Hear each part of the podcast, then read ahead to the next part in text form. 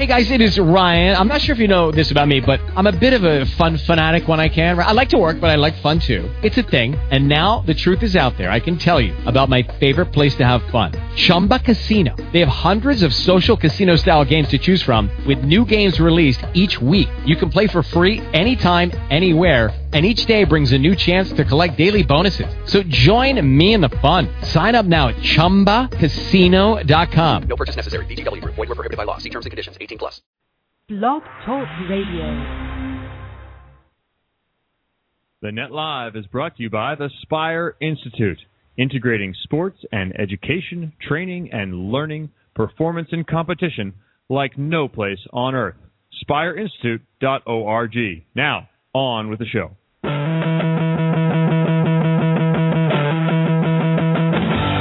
That time. We have the people. This is Eric Fonoimoana. This is Priscilla Lima. This is Casey Patterson.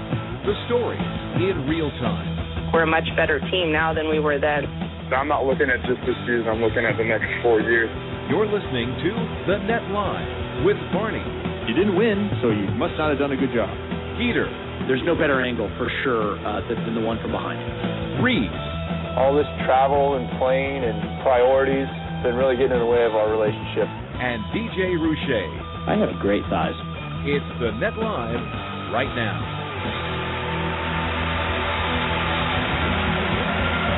Every week I'm reminded that Casey Patterson is a liar. He was thinking about four years.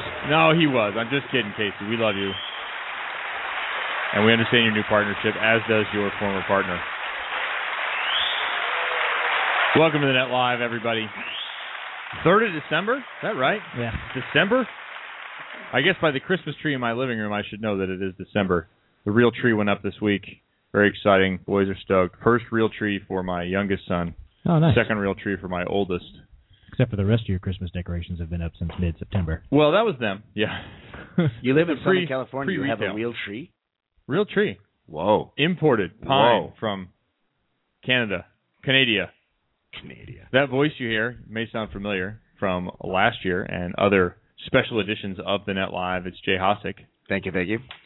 Nice Always- to have you in studio. It's always a pleasure to be here. I love being in studio. I love being on the radio with you guys. It's a blast. So I had to come out here to recruit. I thought I'd come in and say hi. I love it that when you show up in Southern California, you immediately switch to SoCal issued flip flops and board shorts. Hey, listen, it's not just when I'm here. I, at home, I wear flip flops as often as possible. Trunks are always a must. I'm I'm definitely the guy Neck that sticks out. to waist, East Coast, Penn State, doing the job.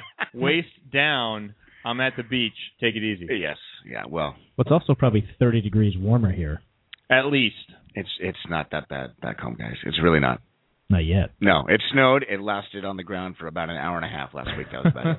See, I like the snow. I, if I do if too. I'm back east, I'm living in Colorado, wherever I've been. I've, I'm always praying for snow. I am that guy on my block, and and and I'm a music guy, so I've got spe- I got speakers in our ceiling, I got speakers everywhere, I got on the deck, I got everything going on.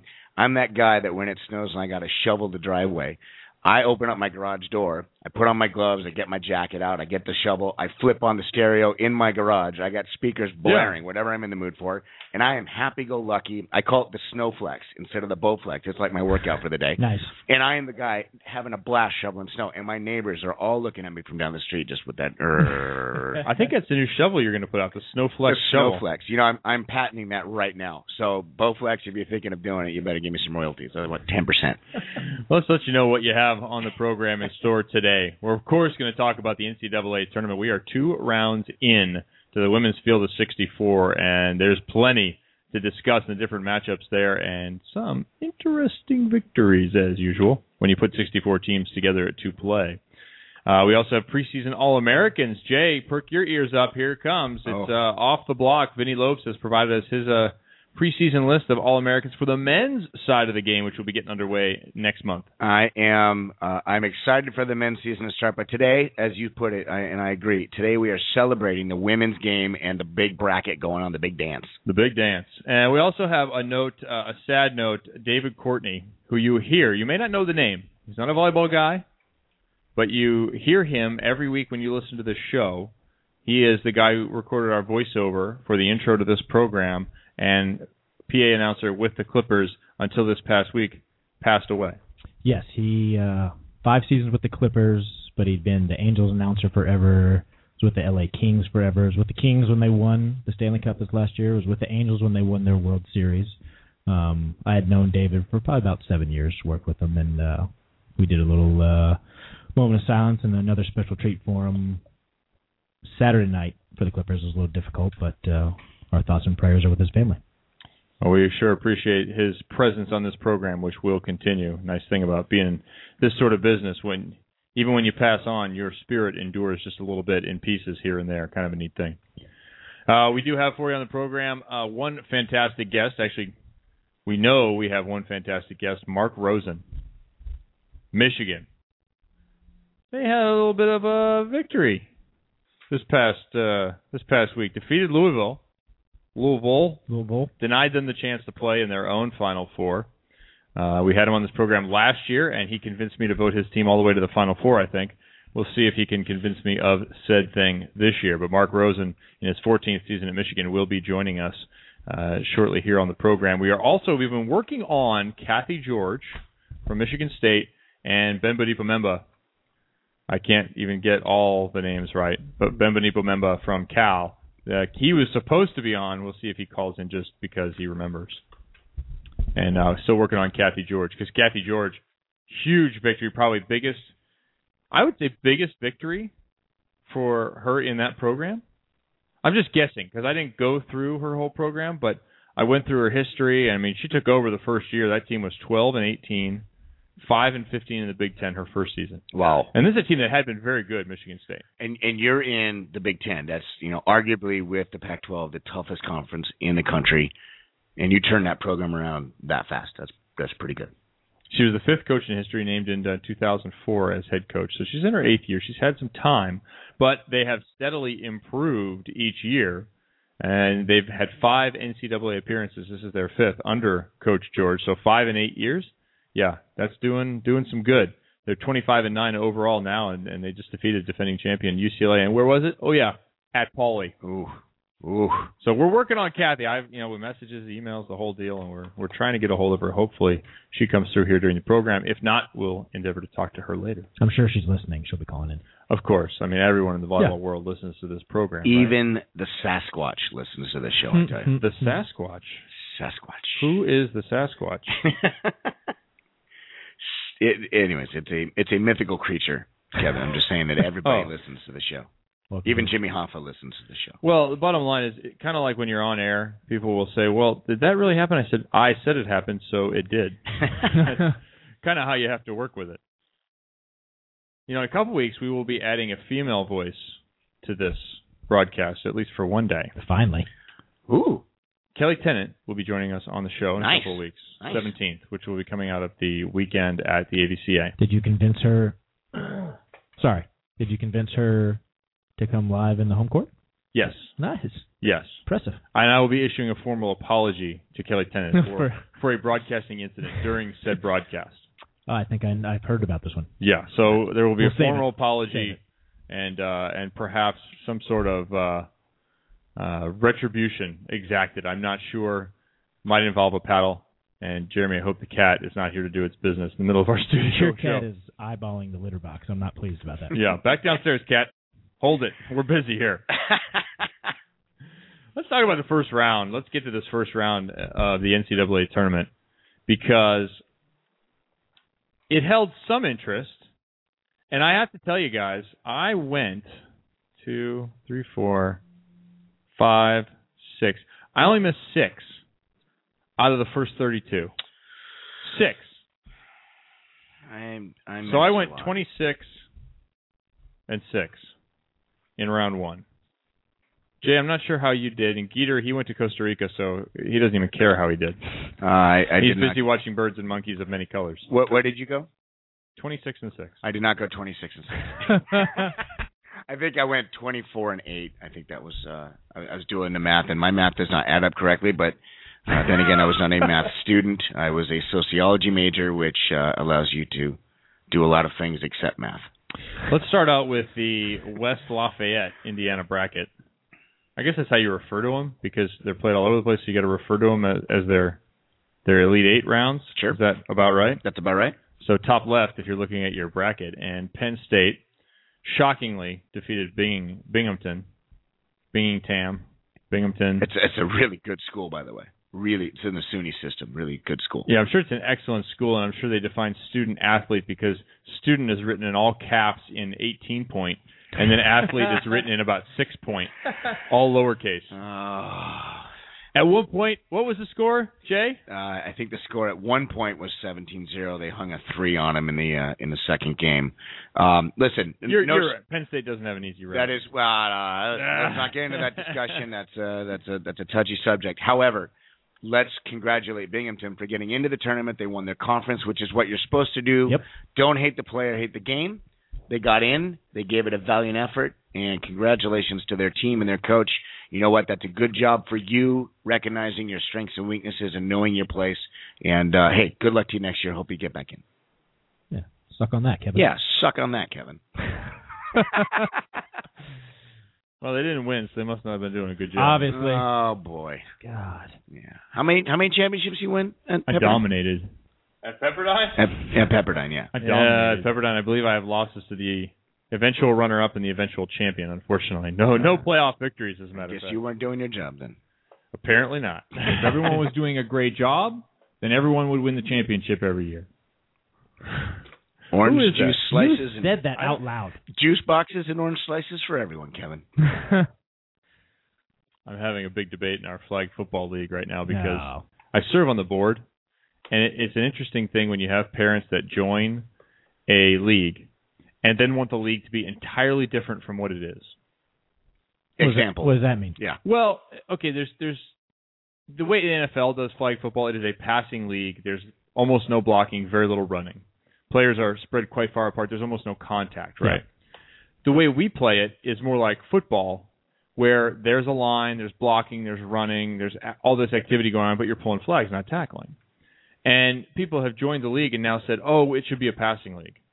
Like, no, it's that's not what the pass. It's not a passing league. We are a blocking, full-on football tackle preparatory experience. Preparatory. Yeah. That's, that's awesome. But and the other thing they want to change is we don't have a draft. We're basically a club system where you have a team, you can build your own team, guys recruit and stuff, but you you keep your same kids. What, whatever happened to just being, hey, I'm part of this city block and this is my team Yeah. and I just I played. That's actually the idea because what happens is you have a Redondo team playing a, a Manhattan Beach team. makes total and that's sense. what happens, 'cause you which play is with your apparently why it doesn't work that Yeah. way. Is But you- there also a passing league like people could play in that? There's instead? lots of leagues around. There's like Yeah, ten so leagues around here. That's your- known as the arena preparatory Yeah, football. league. exactly. Thank you. so, but my point is that they come into the meetings, they're like, "Oh, the league should be completely different." I'm like, no, you should go play in a different league. Like we have 700 kids in this league. This league Wow. has grown because it it of its structure. How many kids on a team? Uh, 12 to hundred. 15. A hundred. I guess 10 to 15. There's Seven- only two teams. It's 120 kids. yeah. with 700 kids between the ages of 5 and 13. Wow. Now here's this a is question. a PG Hugely program. popular This is a PG league. program because I had a comment for that. now here's a question: Could you conceivably start a club? Let's just call it the the, the Redondo Eagles. Mhm. Right? That's that's the name of your club, and that club year round, you are a part of that club in different sports. So you Hmm. have a group of kids that are part of the Redondo Eagles and they play basketball and then when the season comes up they change and they play baseball and then they play fall sports they play a little volleyball if you're in the girls and they play football if you're the boys but you are part of that club throughout the whole growing up process That's almost a European experience. That's, This That's why we bring Jay in for these Yeah. big. He wanted to take a million dollars from Jeff Kent last time, or whatever the guy's that's name is. That's right apparently I'm a socialist if I Yeah. How dare you? no, but I, I like these. I like these big ideas. I don't think that's a bad uh, a bad notion. But you can't play baseball in the spring. It's just not a good culture. why not It's just terrible on a youth level. why it's spring They're psychotic about it. What do you mean what I, I'm lost baseball why- parents. Baseball parents. Pretty ah okay so it's the parents it's not the kids having a No, whole it's not the kids. Can you Okay. ban the parents? No. Seriously. Are there are there are there, is there gambling going on in your football league? Because there's apparently in Florida on the little peewees, the six year old kids, there's gambling going on. There's drinking. I don't know if there's gambling. Again, Well, there's by the drinking. parents, not the kids. Listen, Chuck E. Cheese has set the tone for that years ago when they allowed beer to be sold at their All right, restaurants. let's get back on track here because really 11, You 3, it. and 9. 11, 3, and 9? 11, 3, and nine. Yeah, significance of those numbers. That's Yeah. the set scores Yeah. for Binghamton against Hey, Penn State. again, Unbelievable. we're not getting into it. We're not Again, it's it's not Stanford. If they hung that Okay. on Stanford, that'd be another thing. Yale defeated Bowling Green. So, no, I'm sorry. Bowling Green defeated Yale. On my bracket, I was picking the smart kids. Too bad. Uh, so Yale did not advance. Penn State advanced again. I got. Let me get out the real bracket. Quit reading off my bracket. There we go. I picked Green. Bowling Green on that, by the way. Bowling Green. So they went three two, right? Yep. Get by the smart kids. Yep. Then Ohio State, Kentucky advanced. Florida State, Purdue, which I think we both figured on that one. Both those teams pretty good. And Ohio State winning in three over Notre Dame, that's not an easy task. Notre Dame is a good team. Yeah, uh, no doubt. I picked Notre Dame on that one. I did I did too. I did too. uh, Creighton and Minnesota. Now I have I have Minnesota going pretty far here. I have Minnesota advancing all the way to face Penn State Uh, in the Elite Eight. Yeah, I I, I, haven't beaten too. Purdue. I had. I had Minnesota and Purdue. Purdue barely getting by Florida State. I had Marquette beating Creighton. I, I thought uh, the boys up there, Shymansky and uh, and Dyer, were going to do some good things to that team. They they turned that program around too and done some one things. But I did have Minnesota beating them. I knew not much about either program. I picked Creighton. Lucky pick. I had Oregon over Northern Colorado, and I had Dayton over my own alma mater, Pepperdine. It turned out to be a good pick. Just a little trivia question: Do you know what the mascot for Creighton is? Creighton, uh, something with a gun and a Minuteman hat. No, they are the Jays. I'm not kidding. With your face or a bird? the Creighton Jays. I, I have no idea. I have no. Idea. I envision just a picture of you like uh what's his name has on the back of his from from Jackass. With I rock, thumbs up. dude. Yeah, dude, I rock or whatever Yeah. it is. Yeah. That would be their mascot. You Steve-O. doing that, Steve O Oh, face. boy. Yeah, that would be awesome. yeah, that would be cool actually. All right, so Dayton and Oregon. That was the second round matchup. Oregon advanced out of there. That was uh the way I I saw it going. Now ASU lost to Oklahoma three two, and that to me was congratulations Oklahoma, but uh, shocking. I thought ASU was going to take that one. Ah, you, you you mentioned it the other day. It was there jinx going on here. Well, I thought for sure the referees would would loyalty would lie with Oklahoma. Uh, pardon me, with uh with Arizona State I would have thought so too. and Jason Watson Yes. to get them to the next round. But perhaps the referees did not want to end up in that quandary of who to make the call for, the home team or the home guy in the second round, so they had to advance Oklahoma. It is well known around the coaching circles that the uh, the referees in Utah are a little biased in some certain ways. Anyone from Oklahoma, I'm just kidding. well done, Oklahoma. Take it easy. Nicely done. Good job. 3-2. Restrepo. Nice. Is it Restrepo? Who's the coach? Yeah. Yeah. Yeah, Restrepo. Restrepo. Yeah. Also an outpost in Afghanistan in a movie that I watched. I believe he played at Southampton, East Stroudsburg. He played at East Stroudsburg back in the day. Jerry, what's your problem? You bringing up random things throughout the show. Oh, some movie I watched about Afghanistan. Like, who has just? Who Have you not watched Restrepo? No, I have no idea what you're talking about. That's it's why a it was funny. documentary. Why don't you get out of the DJ world, turn the the Uh-huh. music down, take the headphones off, get some information from the rest of the world once in a while, bud. Mhm. I, I'm a huge fan of documentaries. I have not heard Yeah, of Restrepo. keep going with the show. Okay, chat board, fire up Oh my god. Restrepo, Yeah. please. Please. Tell these two they're off base, and Jeremy report back because I don't have the chat. But apparently that coach was a dominator when he played back in the day. I'm not lying. we had him on here on the show. He was pretty good. He's he's a he was a good player. Brazilian guy, right? Uh, I don't know the nationality, but oh, Colombian. but I know that he is a colorful character Yeah. and a, a good coach. And, and congratulations. He's a good him. dude. We'll see him at convention. Cool. It'll be fun. All right, uh, Washington over Central Arkansas. No surprise there. Central Arkansas, congratulations on 30 victories. Do you know what the mascot for Central Arkansas is? I'm a mascot guy, by the way. Anybody who knows me, when they have camps going on, it's the Jeremys. No, it is awesome. They are the Sugar Bears. How sweet is that? Literally. Can can you not picture the the nights at the matches or at the basketball games? Oh. Is it a gummy bear? No, no, no. It's the Sugar Bears. The Sugar Bears. Thank you, Casey Patterson. Boom. The Sugar Bears. Yeah. What does it look like? And what does your shirt say? I think I you have to wear, look like it your, up. Like your college shirt. Like I couldn't, I couldn't go to school there just because of that. There's- it's probably a great school. No, no, no. There are endless possibilities for Oh. the Sugar Bear. Endless possibilities. For those of you out there that know, the Sugar Bear. All right, I'm, I'm seeing how far I have to go into uh, Google here. are you before, are you before fact checking it, me? before it predicts it for me? No, I just wanted to see how far it would predict it for me. Ah, okay. Arkansas Sugar Bear, Central Arkansas Athletics. Can I get can I get a logo, please? It's got, I think it's a purple bear or something like that. It's a gummy bear. That's perfect. It's a gummy bear. It's a Jerry Garcia is. bear. It's a big purple bear. Oh. the UCA Bears. We need to have somebody on from that school to explain to us why they're the Sugar Bears. There's, Although- a, there's a legit reason. Let let me point out that if you put that in, if you put in their school and you look at images, there are two of their logo, lots of pictures of some coaches and players, and then the post Super Sugar Crisp box comes up. That's about the twelfth item on the list. This guy went to the Sugar Bear College. Oh, those. I'm surprised pants. that didn't end up on the net it's live on my phone right now. It's Yeah. gonna be on the net live. Dude. Uh, sorry. I, I'm taking a picture of Uh, this on my iPhone. Whenever Great, you you call too? me, that's going to come up. that is fabulous. For those of you that cannot see, It's my I will, senior photo. Let me just your senior photo. it's a glam photo. Okay, picture this. Glamour he's shots in, by Deb. He's Yeah. in a glamour shots pose, so he's leaning on one arm, sitting on his butt with the one leg up and the hand draped over. He's got a white T-shirt, which you know you can't really see It's anything. my uncle's business. He has got MC Hammer pants on. They are black and white, speckled like uh like Pollock made Zubas. these things. Zubas, yeah. Zubas, and he's got on some Air Jordans, Yep. and the hair is fabulous. Comb over to one side. The Jordans are the only saving grace in that photo. I, this will be posted What on about my the hair? Not the hair? The flowing the flowing locks are no. You look like a 12 year old boy well, he still looks like a 14 at year old six boy. three. I uh, I'm not lying. This will be on my Facebook post Oh, today. Yeah. no. Take a look at it. It's fabulous. How tall were you in that photo? How do we get from Super Sugar Crisp back onto my? Photo? Because you were talking photo? about sugar bears, and I was like, oh, this guy went to I'm Sugar probably about College. I'm about six four in that photo. as a freshman four? in high school No, that's my senior year photo. of college. High school. Right before Pierce. I'm sure they loved you at Pierce, by the way, looking This- like that's this. a year before I went to Pierce. I noticed you're still not shaving yet. I don't shave today. What do you Obviously, think? Oh, some of us are hairless apes. What are He's got gonna he's got to start his Movember in February.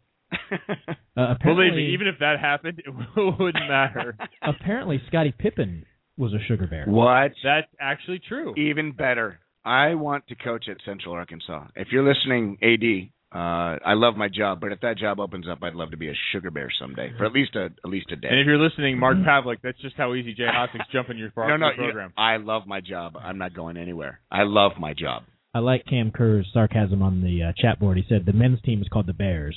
The women's team was the Sugar Bears. oh, you know why? You know why? Because because those kids don't have the courage, much like I did not have the courage in high school to wear pink.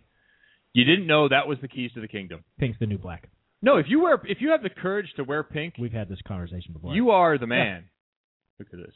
That, that picture is going to make far too many rounds. oh, what's going on? I gotta- Facebook I that could be really that could be like the new Net Live when you boot up the podcast. You're getting this on iTunes. That could be the new image backing the program itself. That would be lovely.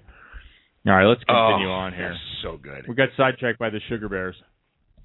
It's going on right now, everybody. Hawaii beat Santa Clara, so Tom Cruise went down. Member. Tom Cruise lost, and then lost again to Washington. Santa Clara, by the way, Wallace, John Wallace, Stan- Wally, Tom Cruise. doing a nice job up there. Turned that program around. I Had a couple of down years, doing a nice thing, getting back in the tournament. Nice job, Johnny. How about UNI beating Kansas State? Not a shocker. No, No, I had I I had Kansas State advancing, but not a shocker. Northern Iowa was very good. The Hurricanes. If anybody's Are they the listening- Hurricanes? I'm sorry, I'm not listening to you guys. If No, Cyclones. No, Cyclones. I'm sorry. that's Iowa State. if anybody's listening from the Sugar Bear College, Cyclones. Yes. I want a shirt. Oh, I, I, wear, want a shirt. I wear a medium. You know, I was kind of disappointed I in wear the a medium. It's just a big purple, like purple bear. You know what we need? Purple, you know what we need? In, needs to be a in your candy bear. new office that we are going to build your little customized uh, drawers and dressers and, Yeah. and entertainment area, you need a wall of T-shirts Yeah. from every program that either A, you talk to on the air, Yeah. or B, that people just want to send in. You know, we wanted to do something like that. We moved to the studio for a couple of shows. We were thinking about doing a whole studio concept, but the bottom line is, uh, until this show is pouring in advertising dollars, it's not going to happen. But seriously, I want a Sugar Bear shirt. Medium. I wear size medium. Hit me up on Facebook. I'll give you my address. I'm not sure how the wife feels about T-shirts hung all over the wall. we need an extra room. If we had a man cave, it's no problem. I'm in. If you move back No- east, no you man could cave afford, here. You could afford a man cave back east. I could have a man cave the size of a, a recreational gymnasium if I sold this house and moved back east. Atrocious home pricing here. Thankfully, it's coming back. All right, we don't need to review all these, I guess, because people saw what happened. But I mean, Texas advanced. We figured that would happen. I had Cock getting through the first round, and uh, and it did. College of Charleston. Penn State alum, Hepner, or Kepner, Jason Kepner, head coach. Nice Head coach? Yeah, head coach at the uh, the College of I Charleston. had an interesting moment with with Kempner because he came up to me at nationals or some adult event in Denver back in 2007 or 6, 10 years on from the national team. And I was talking to him, and I knew I recognized him, but I didn't know who it was exactly. And finally, I just asked him, like, dude, I don't remember. And, and he's like, really? I'm like, it was like a decade ago, man. Oh, I, is he? Are you talking about the the hand? No. What? What happened to his hand? Do you, do you not remember this story? You were playing back then. So he's in the semis or the finals, one of the two back in either Did ninety he tape the heck out of his hand or something? No, tape it. He had pins in his hand. He had pins in his pinky. I think it, it's either pinky or one of his fingers, and he had a cast. That guy played with a full-on broken finger with pins in it in the match. See, I heard after volleyball he was like not digging ditches, but working in some manufacturing business or something. I don't know. Maybe. but I don't know. well, congratulations to him. Congratulations on him. for Well, well done, round Penn. Stater. Well done. Yeah, good job. All right, I'm getting the high sign from Jeremy that we have our first guest, so we have to end this mess. It's a good thing too, because I don't even know where we were going with that whole thing. You guys are just back to the photo. That's so wrong. Let's get your senior photos out. You, you're posting mine. I want to see yours. Oh, I, I got Pull out of something. the I'll bring something up. I'll bring something up. Because I there's nobody who took a good senior photo. I guarantee you, Jay nor myself are wearing hammer pants. I, I tell you what, I can I will. guarantee I will show hey, you. again, maybe you just oh, didn't have the courage to put on the hammer pants. Oh, I thought I still had them. I don't have them any. Oh, I got them on my face. I'll bring some up. I'll Hold bring on, up an old picture of me in my little league outfit. Hold on here. We'll get to our first guest in just a second. I'm trying to trying to reboot here. trying to get us back on task. Sandy, can't wait to talk to you later on, my friend. Looking forward to it. Yeah, if you're make, listening. make sure he's in. He's, yeah, he doesn't listen. He's got meetings and stuff. Yeah. Hold on here. There we go. Hit card. All right. Jeremy, do we have some tunes? Always. Let me just figure it out which one I want.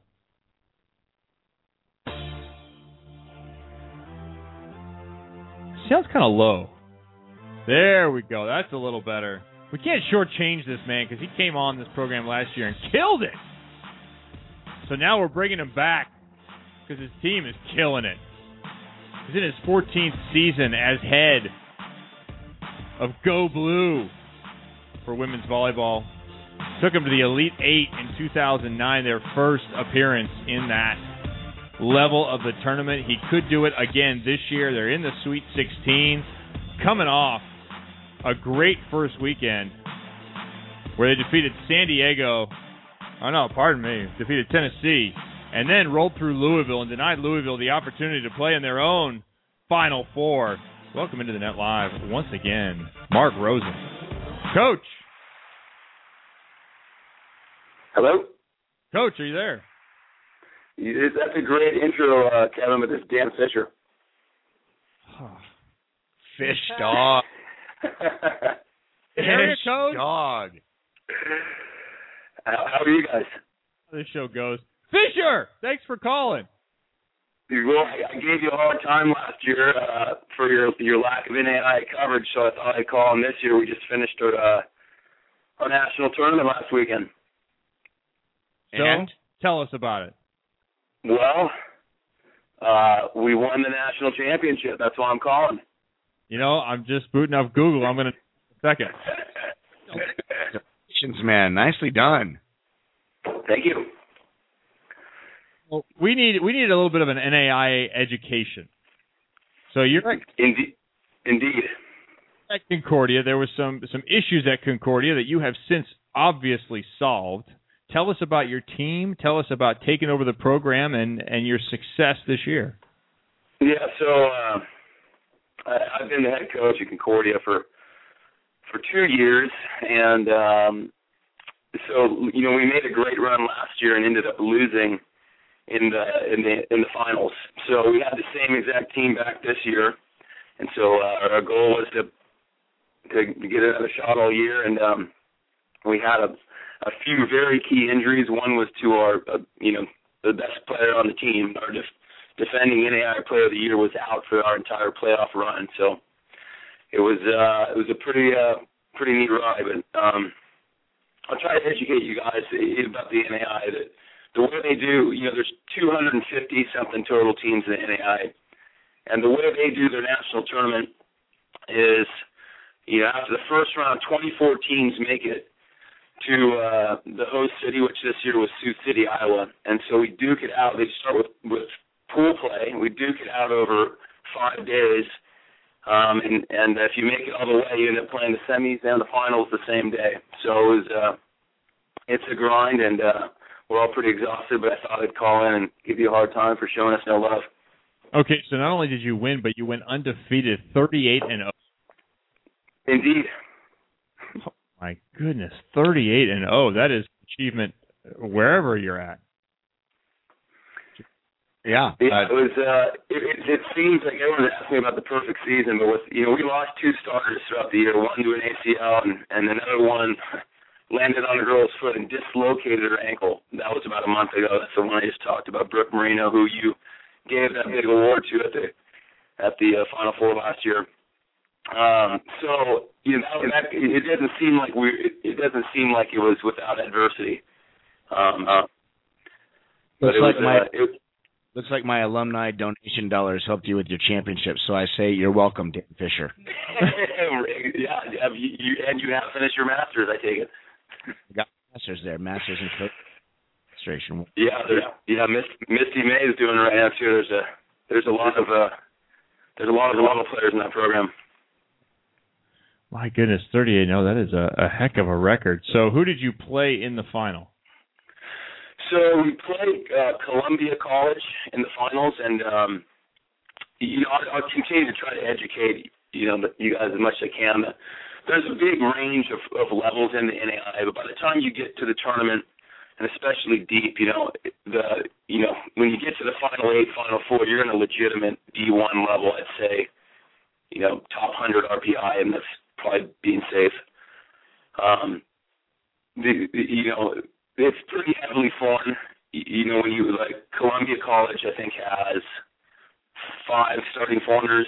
Um, we have two girls from China. Um, so, yeah, and then also in the Final Four, which just to mention another West Coast school was Biola. They had a really nice team this year that we played in the semis.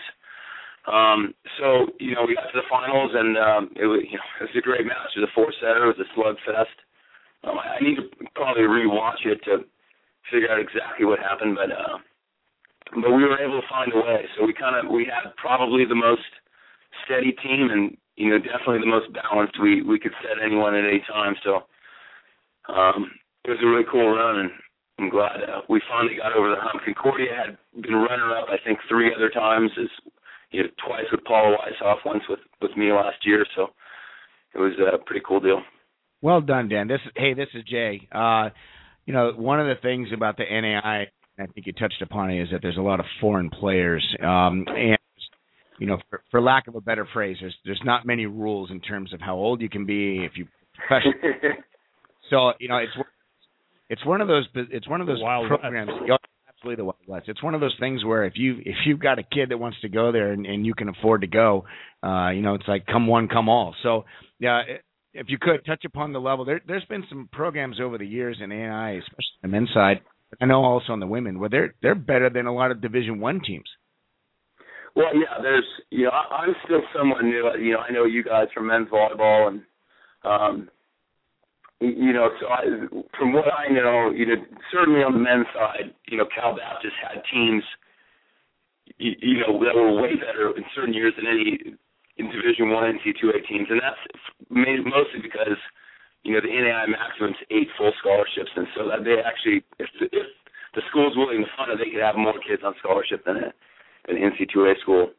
Uh, on the women's side, I don't think there's ever been a team, you know, you know, as good as the top women's teams. So we play in the off season. We'll play in, you know, we'll, we have trouble having anyone schedule us in season for RPI reasons. But in the off season, we'll play, you know, all the the local D1 teams in, in the spring tournaments, and you know, we're, you know, we're, competitive. We're, once you get into the top 25, and you know the SCs and those teams are a little too much for us, but you know we're pretty competitive with you know RPI 50 to 100.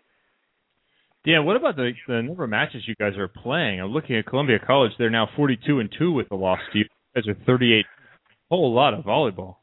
It's it's a lot. The you know, there's 28 total dates, but for whatever reason in in NAIA, that people love playing the doubleheaders. So pretty much every preseason tournament you go to, you'll play two in a day. Um, so yeah, it's a little too much for me. It's uh, I'm a little exhausted after the season, but uh, but uh, it's been a fun ride. Okay, so you're two years in, national runner-up, now national champion. Where are you going? Uh, to Disneyland. I, I uh, just drinking a coffee right now, trying to enjoy this before I think about any. I'll be at the final four. Um, made that okay. decision. You want to, you give out your phone number you and bringing your suit? information? You bringing a suit and tie? no, you know it's uh Concordia is, is a really neat school and it's been great to me and um I, I've got a very good job. So I, I think uh, you know you had Paul on here a couple years ago that I that I teach you about. It's it's a really good gig. You know I live in San Juan Capistrano. Um, you know I'm I'm near some pretty good surf breaks. It's uh you know I'm funded you know pretty well, not quite as good as you know D, most D1 teams, but better than some. Like where I live, so I got a good thing going. Yeah, we we know how good it is. We know how wonderful it is, but we also know that when a coach like you does the work of being an assistant for a long time in Division One, moves over, takes over a head coach job at NAIA, and does well as you have done, does incredibly as you have done. We know that there are other offers that are going to come your way, and all of a sudden that surf break will be getting compared to Powder Mountains or something. well, you know, there was, you know, certainly there was.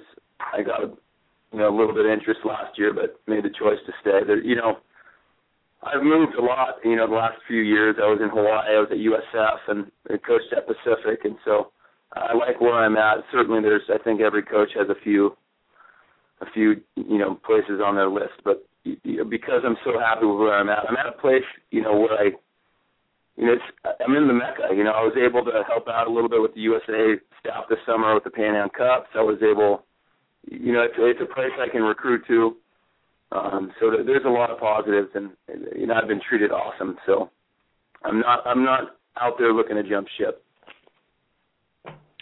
Dan Fisher, NAIA champion and a perfect season, 38 and 0. Dude, thanks for uh, educating us a little bit. We appreciate that when people reach out and uh, and demand that we listen to them.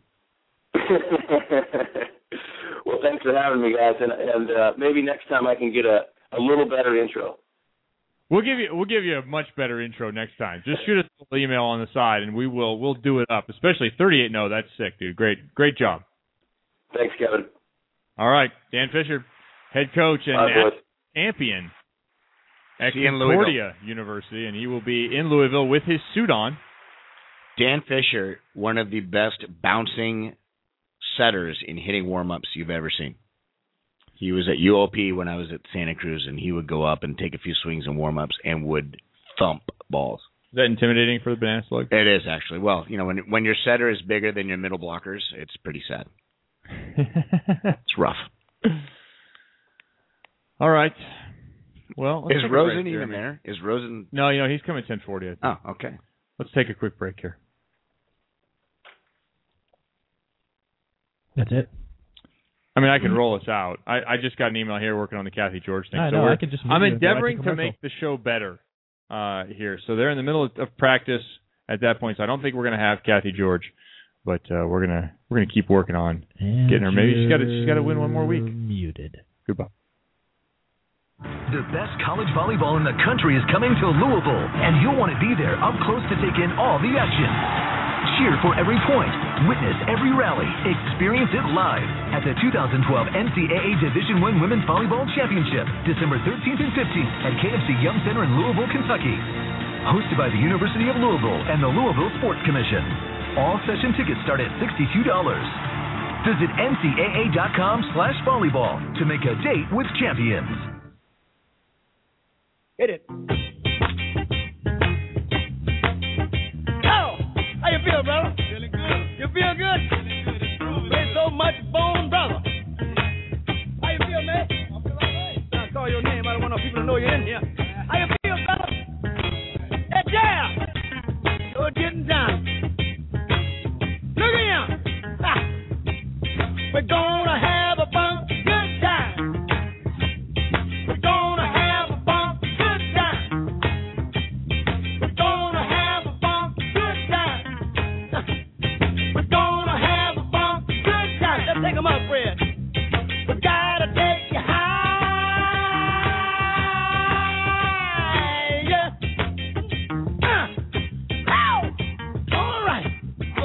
Mà lừa.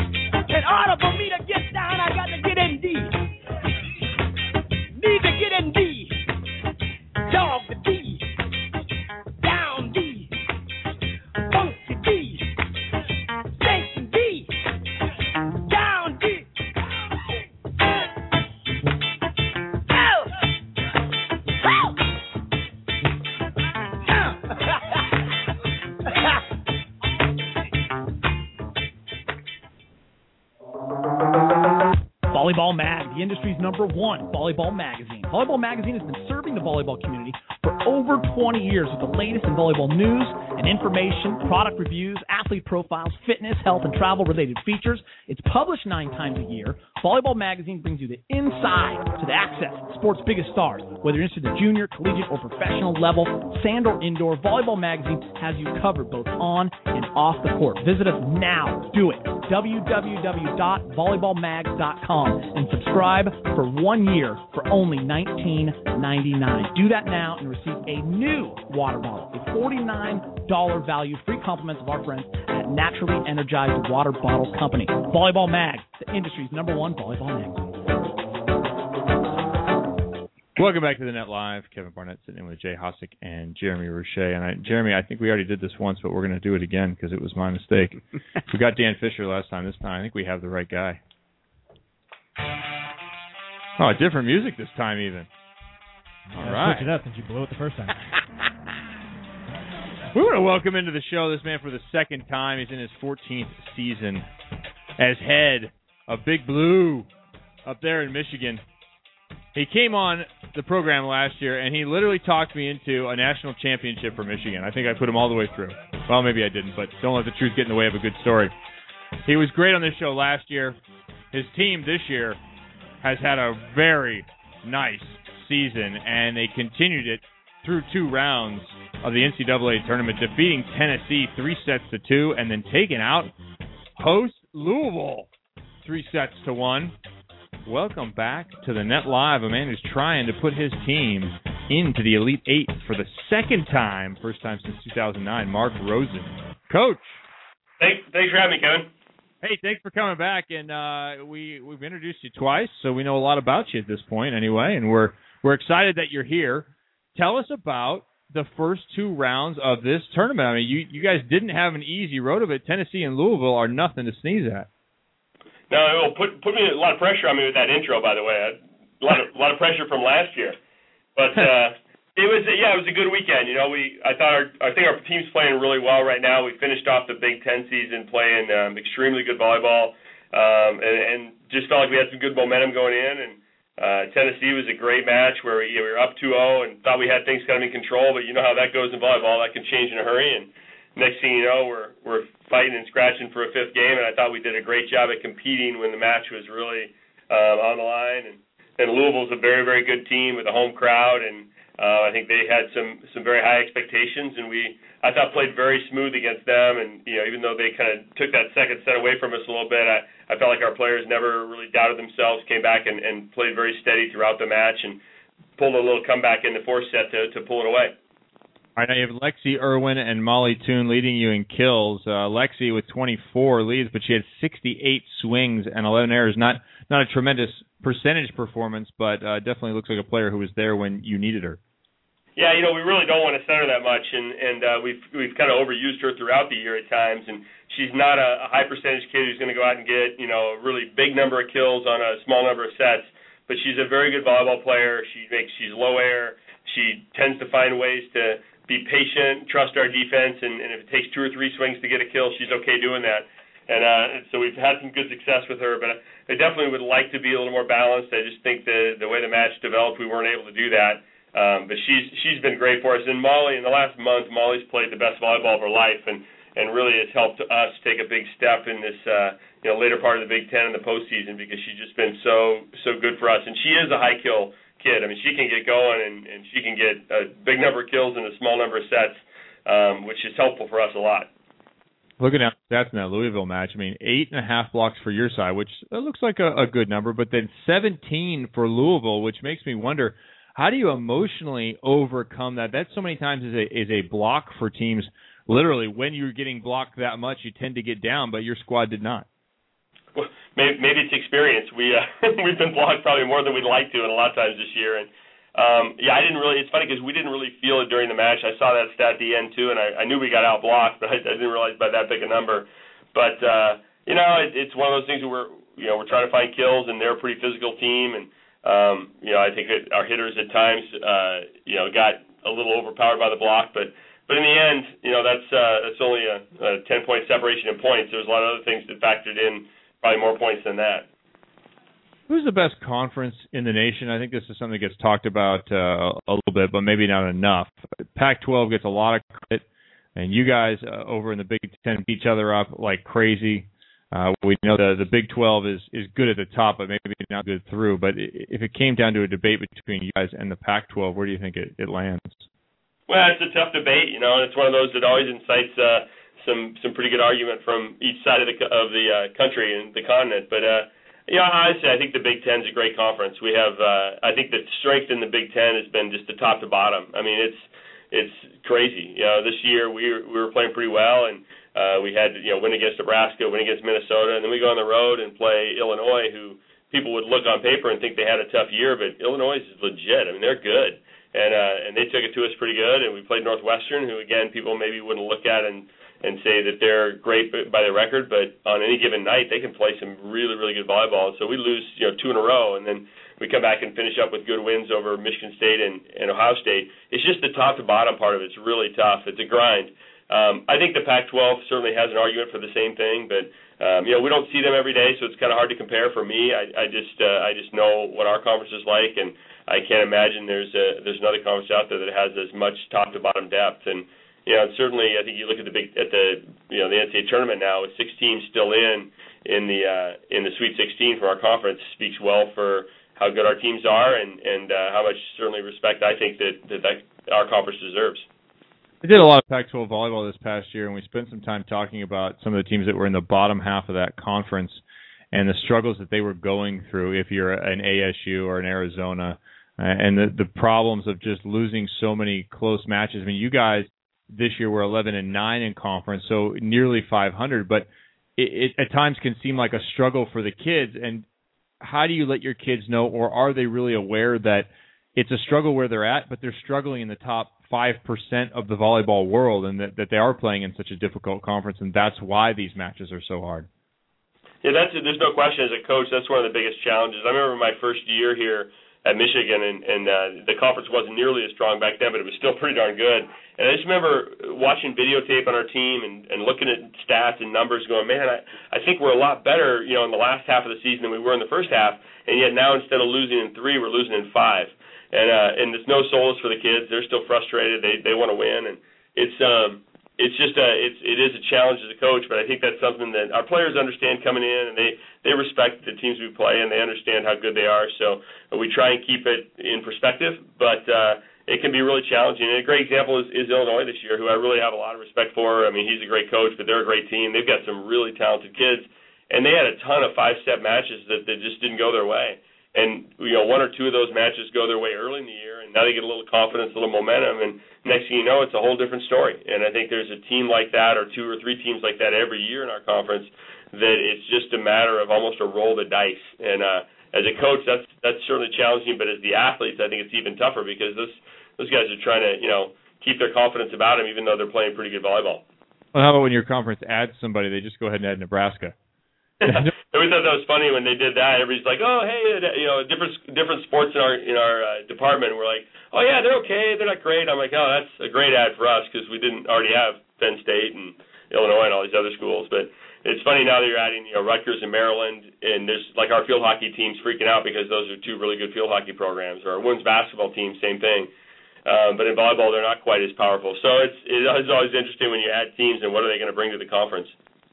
Yeah, and I wonder when it's going to stop being the Big Ten and start being like the Big Twenty. When are they going to change the name? How many? I think with us, there's no question they'll never change the name. You know, it's been interesting for me being, a, you know, I grew up as a Pac-10 guy and a West Coast guy, and I really struggled with. I still struggle with the with the words Pac-12 rolling off my tongue. Um, and so I think the Big Ten has really kept the mantra that uh, that we're going to keep the name, though we we changed the demographic a little bit. If you look at the logo too, it's funny. The old logo was 12 teams, but it was, or I mean, 11 teams, but it was the Big Ten, and they had a little subliminal 11. This last one, I never noticed it, but if you look at the Big Ten logo now, that looks like the word "big." It also could be B16. So you know, a little subliminal there. I'm not sure if we're still going to. You know, we might still be growing. Hey, uh, Mark Rosen, Jay Hosack here from Penn State. Uh, you know, we don't have a a natural rival, uh, you know, just just for whatever reason. And growing up in Southern California, we always heard about the Stanford Cal and the USC UCLA and the Washington Washington State and and all those. Can you talk to me about this rivalry with Michigan State and, and what's coming up here in the future? How how do you either a contain those kids because the rivalry is so big and because there's going to be so much energy, or b how do you rise them to the level of the occasion here? So so talk a little bit about that if you could. Well, it's funny you talk about Penn State not having a natural rivalry. In volleyball, it'd help if they lose a few more matches. That might help the rivalry situation. But uh, they, um, you know, I think it is a big match with us in Michigan State, and you know, I think here at Michigan we have big, really two big rivals. With Ohio State being the one that's more of a campus-wide rivalry with. Uh, you know, with football being the kind of roots of it, and it's it's pretty uh, it's pretty steeped in tradition. And then the Michigan State rivalry, and I think Michigan State one is has always been a, little bit tougher one because it's it seems it's just that in-state rivalry where the schools are very phil- philosophically different, and there's uh you know there's just a lot of people that on both sides of the fence probably that really just dislike each other. Um, I've always tried as a coach to stay out of that to some degree. I, you know, I don't I don't hate anybody. I just want to win, and so I don't try and take it too personally, and I try and make our teams. Um, kind of have that same philosophy where you know we're just going to play volleyball and we want to beat everybody, whether there's somebody we don't like or like or whatever. That's irrelevant. But it is a big challenge. You know, we played them early in the year at our place, and we lost a. You know, we we played I thought poorly, and they played great, and they killed us. Then we went to their place, you know, 10 days ago, and it was almost the exact reverse. I think we played very well, and I know they probably felt like they struggled. So this next one's going to be interesting because I think we're both playing very well right now, and it could just be an absolute slugfest. Um, and it wouldn't surprise me at all. The one thing we've talked a little bit about though with the NCAA tournament on the line is it's a little to me it's a little less of a rivalry match because we're playing on a neutral site. You know, they're not going to have their crowd, we're not going to have our crowd, um, and there's really more on the line than just uh, you know we we play for a state pride flag or or those kind of rivalry things. This is for you know advancing the NCAA tournament, and they're uh, they're somebody that they're in our way and we're in their way, and and really it's going to be more about that because we both want to advance than it is about any kind of uh, traditional rivalry or geographical rivalry.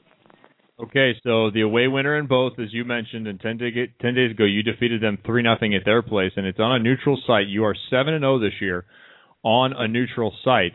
seem like a lot of things in your favor. How do you plan to attack their team? Well, I hate to point out the obvious, but I think they're probably whatever and zero on neutral sites too. So that's a it's going to be an interesting showdown. Um, you know, I think we again we know them pretty well, and I think they know us very well. So we we have a very good I think game plan going in. But at the same time, um, you know, we know they do too, and so I think that it's going to be an interesting scout as we get closer to to Friday to to make sure we're really prepared. And what I, I'm a little not concerned about, I want to make sure we're cautious of is not overlooking the fact that you know we beat them at their place recently, but it's a different day, and we can't count on the things that worked for us there to work again because I'm sure they felt like they didn't play very well, and they're going to make some adjustments. So I think we'll go into a good game plan, but I think you always have to be ready to adjust and and make uh, you know changes as you go. And certainly, I'm not going to give up any of that game plan because I'm sure they're probably listening to this podcast as well. Well, we we tried to get Cathy George to come on after you so we could hear from both of you in this one, but they're in the middle of practice. And yeah, we don't want to know if you're going to sit the left in row five, but we want to know kind of what you know about them and how you would describe them as an opponent. Well, they're a very good blocking team. Blocking's a big priority for them defensively. They uh, they do commit block quite a bit. They make decisions on where they want to go, uh, you know, early in the in the rally, um, and that's something we need to be aware of. And and sometimes it's okay to set in the commit if we feel like it's still the best choice for us. But there's many times where we need to try and work against their commit. Uh, I, I think if we can do anything possible to keep the ball away from their libero, Kori Moster would be great because she's really, really good. And if you watch the UCLA match, she was great in that one, but she did the same thing to us. I felt like in our our matchup at their place, we couldn't get a kill on the left side of the court. So you know that's something we've got to try and maybe be aware of that that might not be the best place to go if we if we have an option. Um, you know, they're a very good serving team. Uh, I think uh, Lauren Wicinski's serve, which is kind of a hybrid between it's a it's a, a floater, jump floater, but boy, she gets a little bit of spin on it and she hits it 100 miles an hour um, that's a dangerous serve, and so we got to be ready to make sure we we try and side out well against her because she can get on a run at any given time. So you know, those are just some little things we got to make sure we're ready for. But a lot of it comes down to the emotional side of it too. That we we stay in the moment and we you know we allow ourselves to you know when we struggle or we have bad points, let them go and move on to the next point because in those rivalry matches sometimes the momentum can be a huge factor. We mentioned before you were in the Elite Eight in 2009. What would getting to a Final Four mean for your program? What would be the implications? Well, I think for any program, it's it's huge. Even programs that have been there before, it's it's always a giant accomplishment to get to that Final Four and and be in that elite elite group. It's certainly been our goal since the the day we came to the University of Michigan. You know, that's this is a place where you you uh, have expectations of competing for championships, both in the conference and, and in the NCAA's, and so it's it's something we've been really trying to work toward. And um, but we're you know we're only two games away from it, but those are a long ways away. It's, it's two tough games, and so it's something that we certainly have always kept in the back of our mind as our goal. But at the same time, we know we have to play you know one one game at a time. And right now, Friday is the important one. And you know, as soon as that's done, then we, we can move on to Saturday and, and and hopefully still be playing. And then from there, you know, go to that next step. And I think the last time that we went to the Elite Eight and, and beat Stanford to get the Elite Eight and then lost to Clemson to Hawaii, it was interesting walking into the arena. You know, we had a couple All Americans since we had to go to the NCAA or the AVCA convention for those All Americans. We, we four of us walked into the arena before the semifinal game, and it was the first time I really sensed that myself as well as our players were just pissed we weren't there. And I thought that was a great feeling. You know, I was really proud of, to have that feeling and to have my players have that feeling because they felt like, hey, this is this is realistic. We could do this. And so I think our team is in that same state now that we know we're in a position where we could possibly do it, but we've got a lot of work to do. And live, we're talking to head coach of Michigan, Mark Rosen. And coach, you mentioned that other matchup on the other side. Iowa State and Stanford are playing one another for the right to go to the Elite Eight, and you had that victory in 2009 over Stanford. Give us a, a little bit of what you think about that matchup between Ohio State or Iowa State, pardon me, and Stanford. We know that you're thinking about your match, but there's always a little bit of advanced scouting going on. Yeah, we've only uh, because it's only Monday and we just started getting video last night. We've only started to look at them briefly, um, so I don't really honestly know much about them. Um, I do know they're you know two great programs and two great coaching staffs, so I know they'll be really well prepared and, and they're going to battle, I'm sure, on on Friday night. But uh, yeah, I think psychologically, I don't think there's any question our our team likes the draw of having to, to go through Stanford um, and not because we don't respect them. They're they're a great team and a great program. But we've had some success over the last you know two or three years against them in the NCAA tournament. So for our players psyche. That's certainly not a bad thing. Um, they're a different team this year. I mean, they've got some tremendous freshmen that are making tremendous impact. And I've heard, I've talked to a few friends that have seen them play quite a few times over, you know, out on the West Coast, and they they seem like they're a totally different team as far as just charisma and and you know, kind of fight from last from the last few years. So um, I don't think they're an easy out by any means. But I think in our team's mind, at least it's a team that they feel like they've had some success over. Versus, you know, you play at Penn State and you know nobody in the Big Ten's had very much success against them, and so uh, you know that's not a really fun draw. Um, so I think it'll be interesting to see. But again, we got to get past Friday night to have any chance to even think about that. But uh, but I do think it's you know it's a draw that at this point you feel like hey you know we we should go in there expecting to be successful. Coach, thanks very much for making time out of your busy schedule. I know that uh, you didn't take any time off yesterday. I wrote down here took Sunday off when you when you didn't know much about Stanford, but I know you guys are are working as hard as you can here to advance to the next round, and uh, we sure appreciate you taking a little time here to join us. No, I appreciate what you do for volleyball too. It's great to have a have a voice out there, and I, I hear lots of great things about the show, and I know it's a great forum for for our sport. So I appreciate it. Hey, make it to the Final Four. We'd love to talk to you in person. You gonna be at convention? Absolutely, I love that honor. All right, Mark Rosen, head coach of Michigan. He's 25 and 11. His team is in the Sweet 16. They will be taking on interstate rival Michigan State coming up this week. Thanks, coach. Appreciate it. All right, Mark Rosen. Good times. I gotta fill. I gotta refill out my bracket now. I like Mark Rosen. I gotta maybe pick him to go all uh, the way. Final four. The That's it. That's it. Jim Moore, you're out. Oregon, no more. Michigan's going. Big oh, blue. Oh man, big pull right there. I love it. No, he's good. I, I Mark always has good information. And, and Jay, you wrote it down when I asked him that question about success and getting to a Final Four. I, but I think even it applies to where he's at right now. Uh, opportunity, second opportunity to be in the Elite Eight in three years. You wrote down the words job security. Uh, absolutely. Uh, First of all, Mark, if you're still listening, I by no means think that you're in the hot seat. Uh, there is uh, a large, large number every year uh, of coaches who the carousel just keeps rolling and rolling, and Yeah, you because know- Dan Fisher's looking for someone. I I don't know if Dan's looking per se, but but there are lots that do, and and for a number of reasons. There's there are coaches that maybe want to take the next step up or get an opportunity to bounce up. There are assistant coaches that are becoming head coaches. There are also head coaches that get fired and their staffs get let go as well. And so uh, this this almost sick carousel of coaching uh, job opportunities rolls around about this time every year. And if you're if you're a volley talker and you look on the job thread on the women's side, I mean it's it's endless and the pages I, I think last year it was almost like 190 pages worth of communications back and forth about who this job is and this one opened up and why did this person get let go. And it's it's really really sad. So i write job security because you know you make it to an elite eight and then a few short years later you make it back to the final four if you do. And and and by all means good luck to you. That is huge for your for your you know your well-being your peace of mind because Yeah. your AD is not looking at you going why are we not being successful? And when you're at a school for those of you out there that are coaches looking to bounce up and you always say god I'd love to be at Stanford. Or I'd love to be at you know Penn State or I'd love to be at this school. When you're at a big time program you're not there to just make sure that the kids graduate. You're there to win. And don't fool yourselves and think that it's a feel good moment. You you get to that job level you're making that kind of a money there is no way that your AD is going to be happy that you don't make it to the big dance, and there's no way that your AD is going to be happy if you don't get somewhere every few years where there's some excitement going on on your campus. That's how it rolls, and that's why you see now a large number of coaches that maybe over the years have been successful are now starting to go down to the D2, the D3, the NAIA because there isn't as much pressure, and so that job, as great as it is, you're not winning. You're sleeping a lot less every single night. So That's better than my quote about not winning. Uh, 191 pages on Volley Talk. That probably equals about 20 of actual information.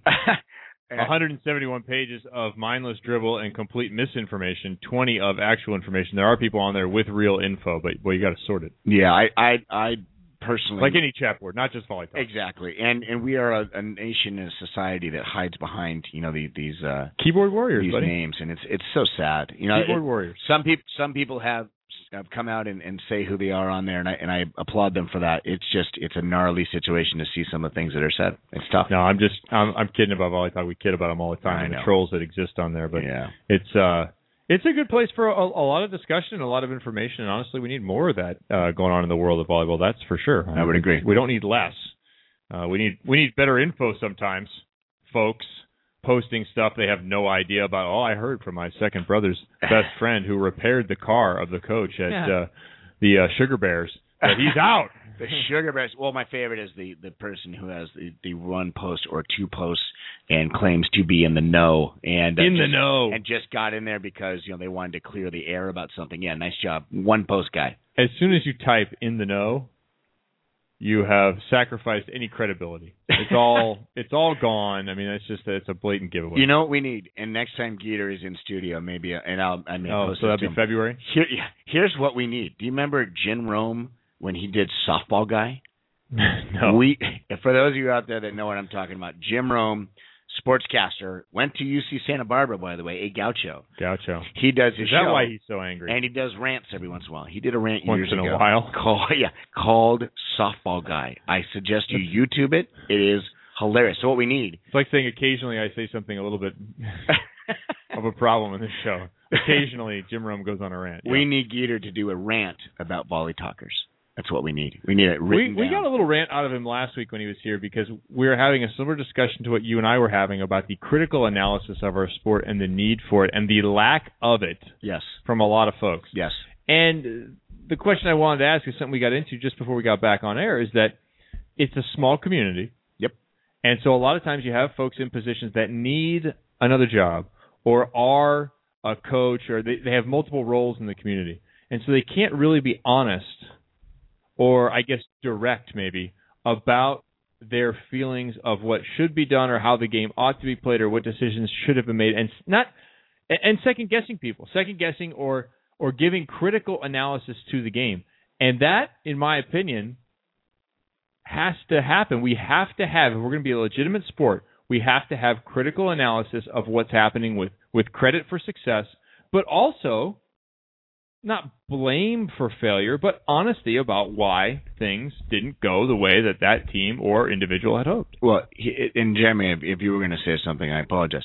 Here's the reason why they don't, and this is my own theory. Here's why when you're watching a match, let's say you were watching a Pac-12 match, and you've got two announcers, and uh, the one wants to start talking about strategies and these, and, and and we talked about this. I want to overload. They want to overload the left side and and you know run the run the gap, run the go, and and run the you know isolate the red. At that moment, you start to go over the head of the average viewer.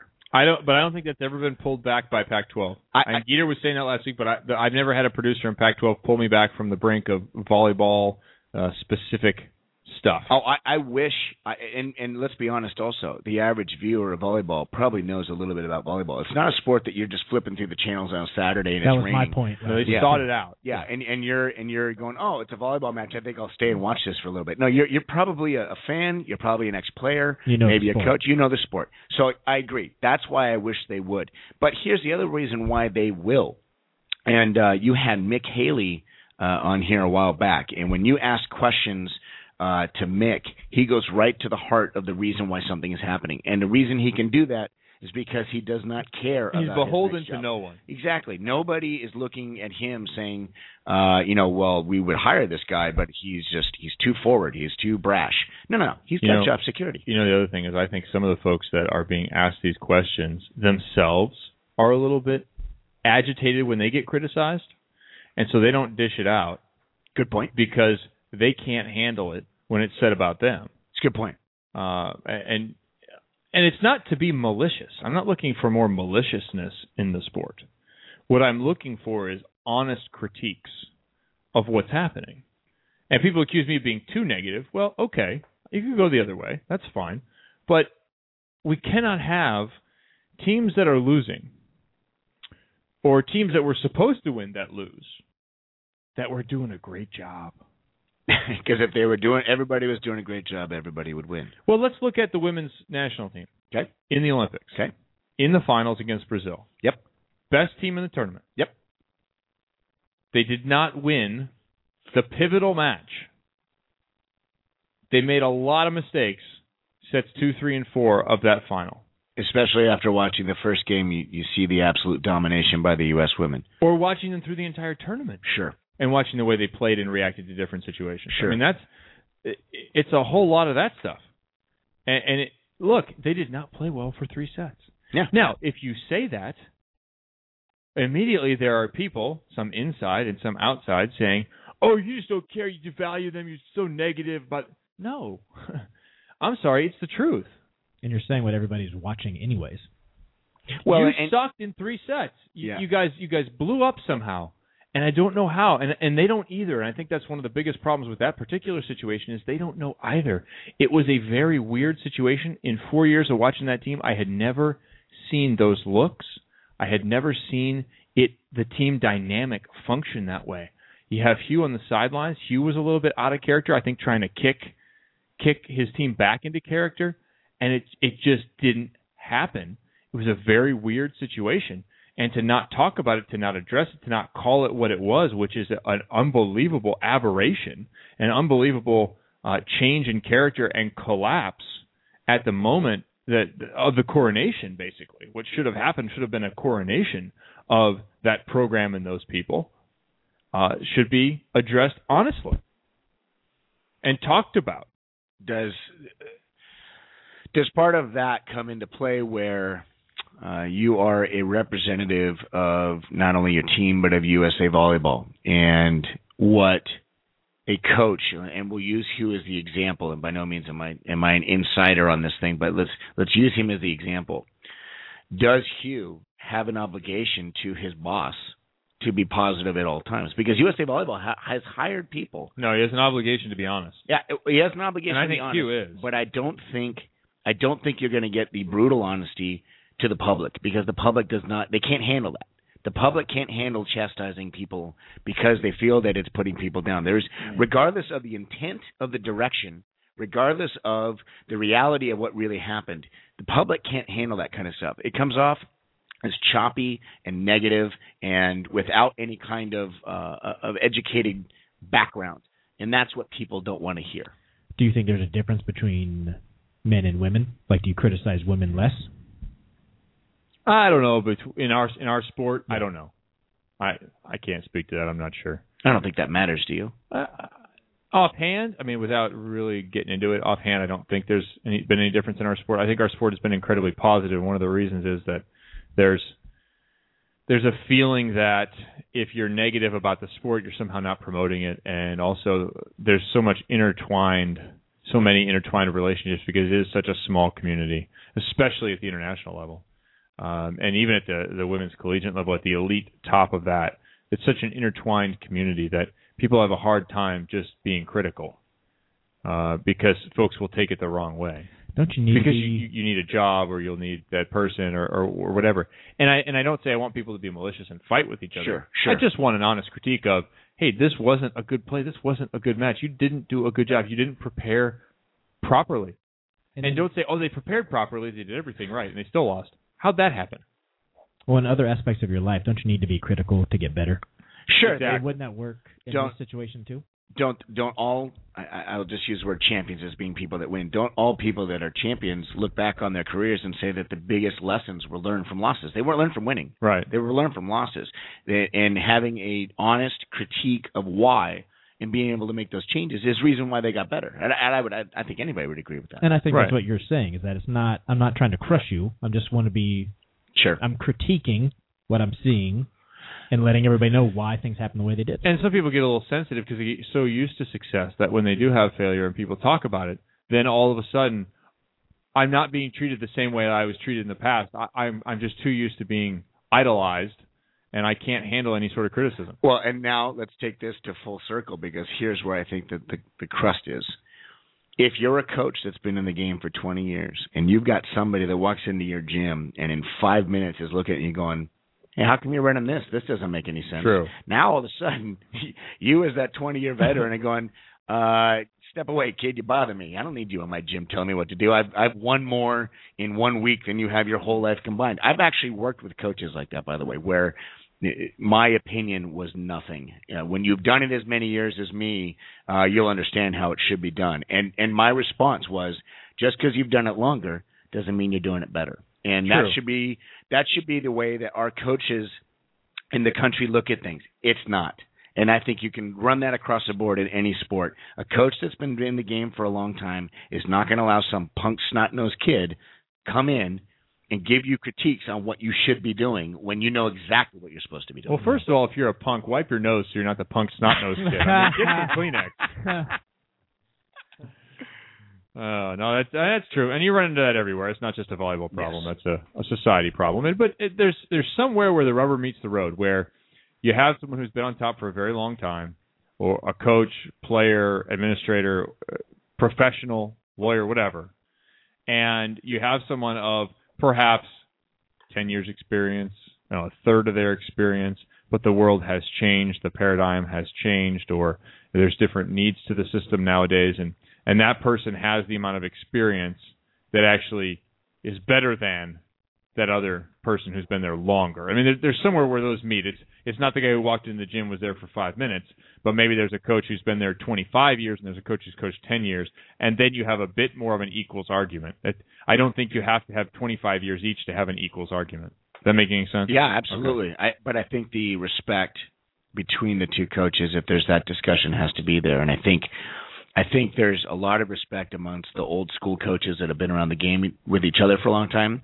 And I think there's a new school of coaches coming up through the ranks that also have that mutual respect for each other going up. Yeah, there's always that generational conflict. Yeah. But uh, I mean, I I think look, I, I put stuff out there on on individuals, on players, on teams, and, and that kind of stuff. It's my opinion, and my opinion is worth whatever it's worth. It's just my experience and my opinion. Sure. And if you don't like it, I'm okay with that. Just tell me where I'm wrong. If I'm completely wrong, if I screwed up a stat or someone's presence, I'll own that. That's no problem. But otherwise, if you just don't like it, that's different. You may not like my opinion. You may not like that I think you're not performing to your potential. You may not like, because I've said that about some international players, you're not performing to your potential. And for me, with the national teams in particular, I care. I care about that program. I care about that legacy. I'm not looking to rejoin or compare to me. No, I care. I want to see that program have success. And if you're out there doing things that are counter to the success of that program or you as a de- as a developing player, then I'm damn well going to call you on it. Yeah, you have get your ass out of the bar. Yeah. And get your ass to bed so that you're ready for practice on Monday. Practice. Because you have you have these 8 years or these 4 years or these maybe 12 if you're really lucky, 12 years to be on this team and to focus and play. Drink the rest of your life. Play now. Play now. Help yourself, help the team. And I know it's hard to do. I know believe me. I I was there. But you have to be okay with your choices. If your choice is to party and someone says, "What are you doing?" That was your choice. You can't then rage against the person. It's not the person. It's you made that choice to not live up to your potential. And sometimes these kids are not playing to their potential, and sometimes they are. And I'll give it to you on both sides. Look, if I turn into an indoor match that I don't know indoor volleyball as well as I know beach, and I'm watching Penn State smash Binghamton and they get three points, why are they only getting three points? Like I would need to like you explain to me why they're getting smashed and being critical of them. I think is okay because if I'm a new person watching the sport, Yeah. that's educating me a little bit. You know what I'm saying? Like, Sure. Yeah. like Sure. it's watching football. Romo throws an incomplete pass. The receiver went one way. He threw the pass the other. That's like, oh, did the quarterback suck and he just threw it away? Who Oh. didn't make the adjustment? Yeah, exactly. Right. So you tell somebody that they learn as opposed to being like, oh, they just suck. That was Binghamton did not make the right adjustments in set number two.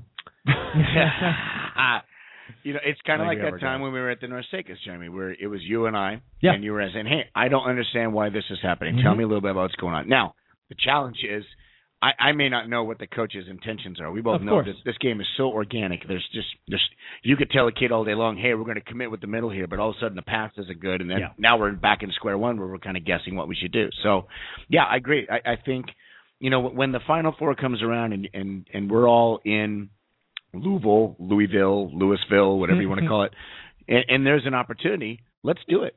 Let's let's try Yeah. to be a coach's corner type situation where we have somebody like yourself, Kevin, and, and someone like myself and Jeremy, where there's there's some real dialogue going on here, where we see something going on and we say, hey. I, I'm not seeing this, and I want to see this more often. Let's see where it goes, because it'd be interesting to see what the response is. You to- could create a whole new media. We need to switch topics, but there needs to be a note first. you characters. Did you get a? I have 21 emails in my inbox. The entire Yes. page, Well the entire done. page of my iPad reads Facebook. Yeah.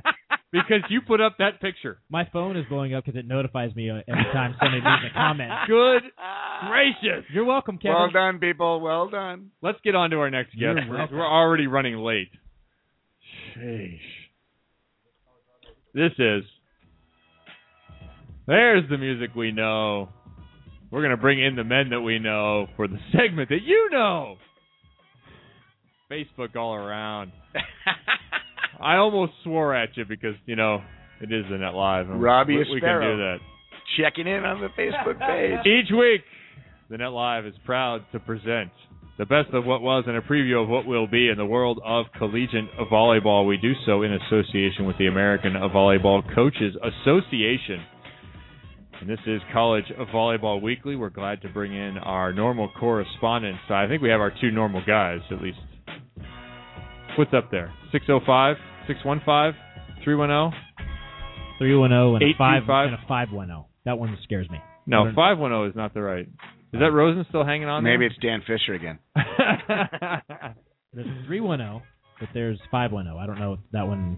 Quick, look up the area code for me, but bring in uh, Mike Sondheimer anyway. Sloppiest intro ever, but the day it is. Mike Sondheimer. Yes.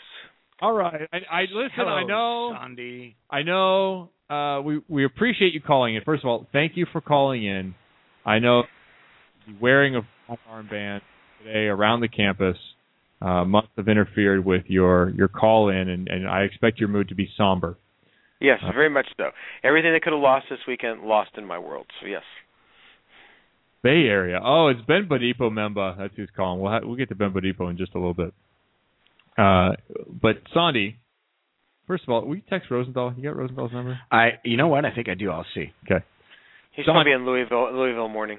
This uh, this first round. I mean, there were there were a couple of surprises in the first round, but I felt like the second round was a little more surprising than the first. I felt like both. The, th- the nice thing is there was great parity. There's a lot of super matches that went to the end, and I think 12 of the C's still advanced. There's still the advantage of playing at home, but it's going to be a, it's a competitive tournament, and it showed that too. What do you think about Michigan, Michigan State? Uh, we're not going to be able to. to 2,000 miles to to play that rematch. What's interesting about that is that Michigan State beat Michigan on Michigan's home court in the regular season, and Michigan and Michigan beat Michigan State on Michigan State's home court in the regular season.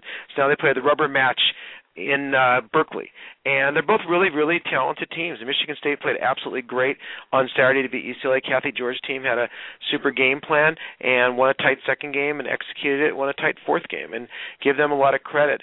The thing that really has helped a lot of teams in college volleyball this year, and a big thing to look at in the next couple of weeks, is the 6-2 offense with the 15 subs.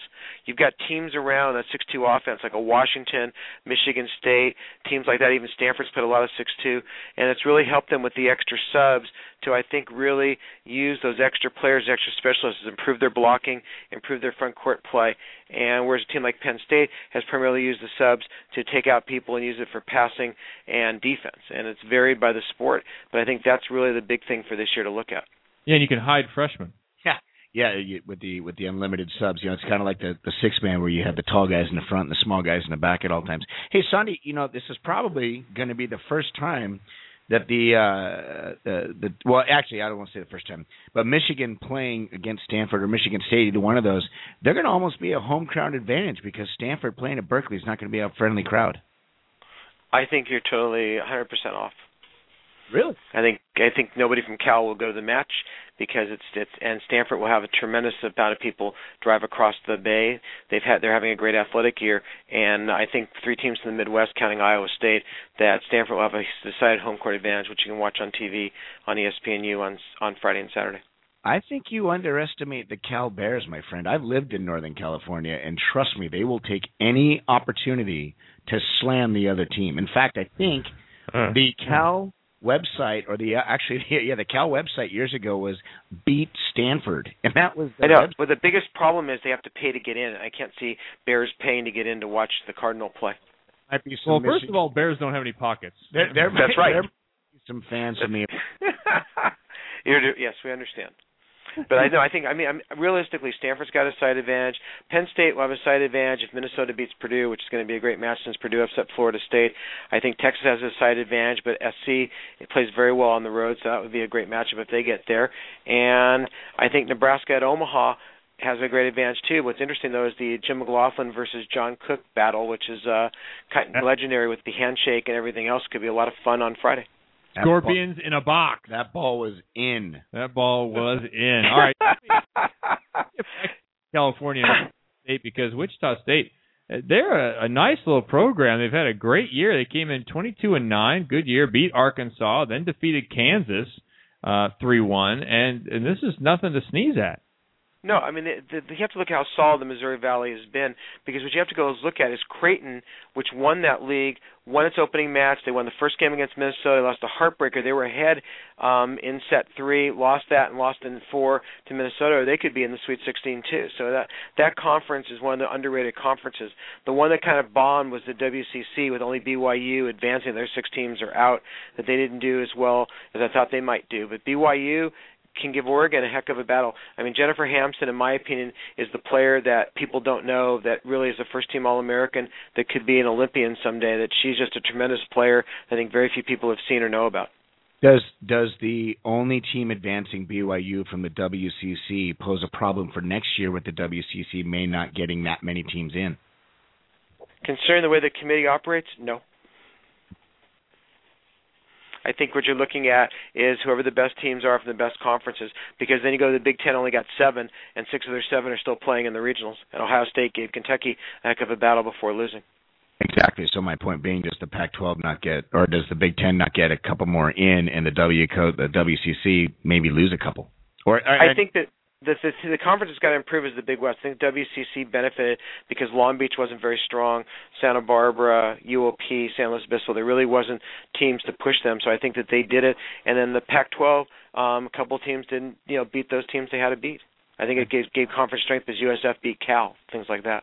Nail it on the head. The Big West does need to get more than one team in. It's been that way for a while, where it's one and maybe two, but that right picking up a couple matches. And and Jeff Stork's credit, Northridge did a nice job this year. Yeah, he did a nice job at Northridge. I should credit him too. But I mean, you look at nationally, and it's it's a national game. You look at you look at the teams that, and everybody has national players. There's nobody just a team concentrated just from their own area.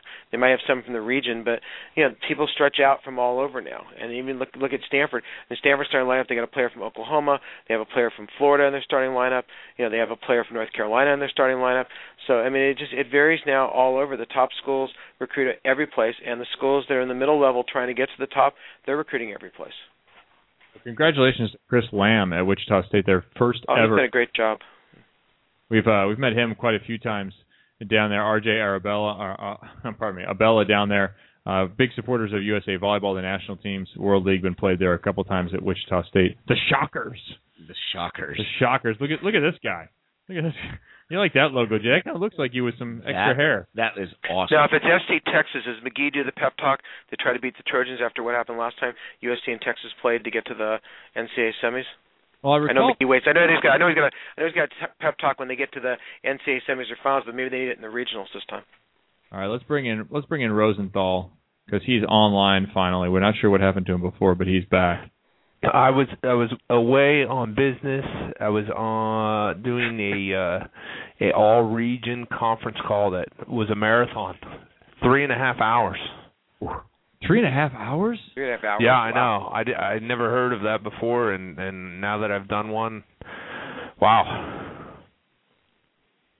Brutal.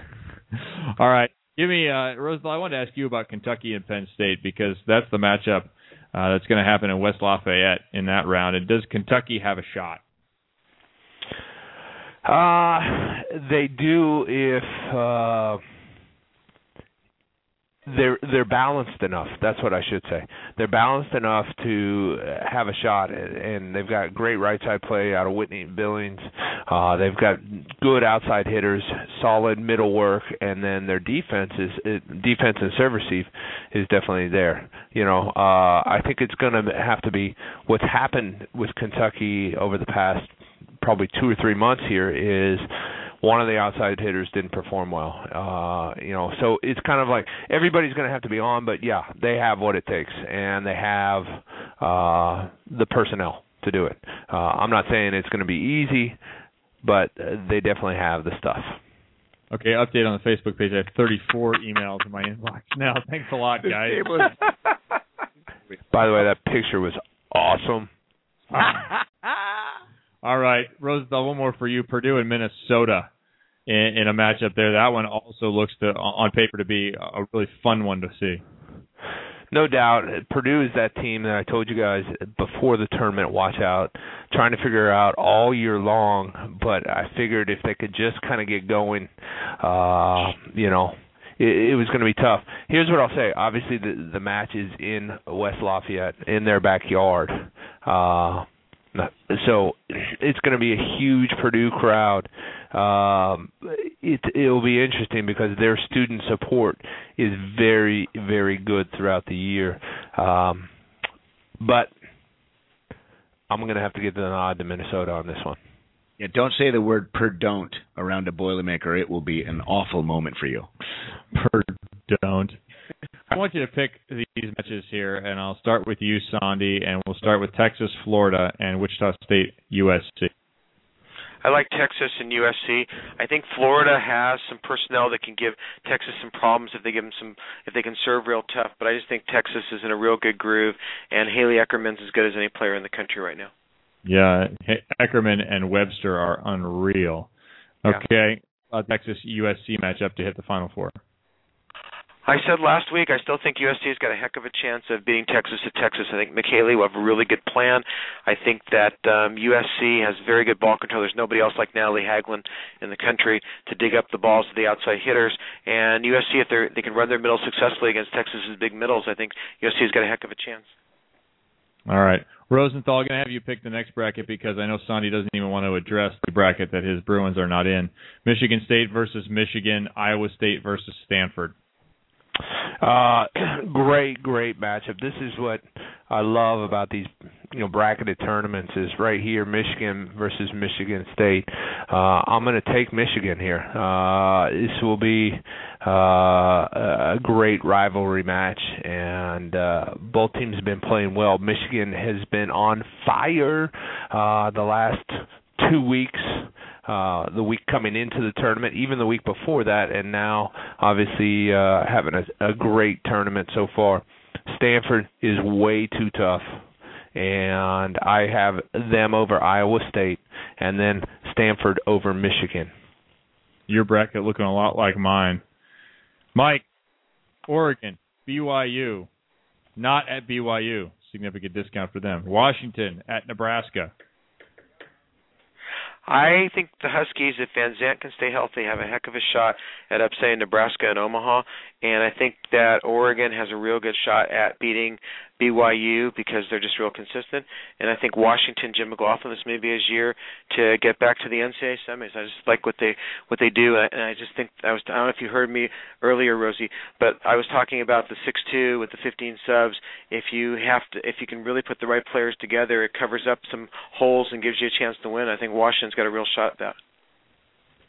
Okay. Yeah, the six two has really been uh kind of the story of the year that has not really been covered uh to its due. I think that some people have talked about it early on and then it went away.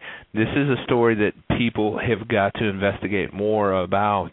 Uh I know as a coach, you know, with the subs and and things like that, it's definitely something that uh I am not a fan, never have been, never will be, but as moving forward, I've got to look at it and and make yeah. it a a real possibility. I think so. And that's that's the problem with the subs. It was supposed to give more opportunities, but really what it did is it, it allowed teams if they stockpile enough big players that they can and they can and they have two setters, they can survive and make it that much better and really not be necessarily the best volleyball, but the most physical volleyball. And I'll say this: one last thing on that note. The teams that I've seen running the six two, their setters have been okay. You know, Yeah. uh, I'm not, I'm not saying that they're great. I'm not saying that they're bad, but I'm just saying they're just okay. They don't have to do as much.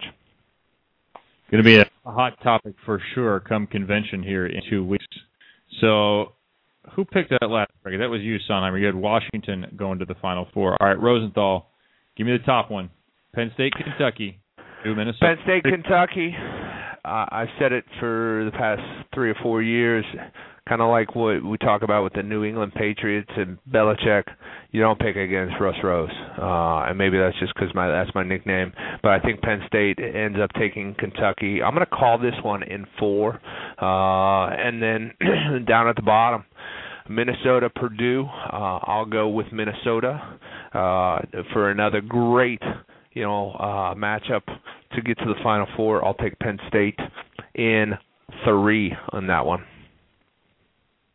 Bad bald guys. Ooh. Battle of the bald guys? Yeah. Doesn't Russ Rose? Who's doesn't Russ bald? Rose Oh, Russ Rose has gray hair. just gray I like hair? Russ Rose. And What are you talking about? my fault. All right. No. I just take that as a slap against all us bald guys. And first of all, Russ Rose is not in our club. Sorry, Russ, but you got to earn that right. Skinner is. I don't Only particularly get- want to be in that club. I'm very happy not being in that club.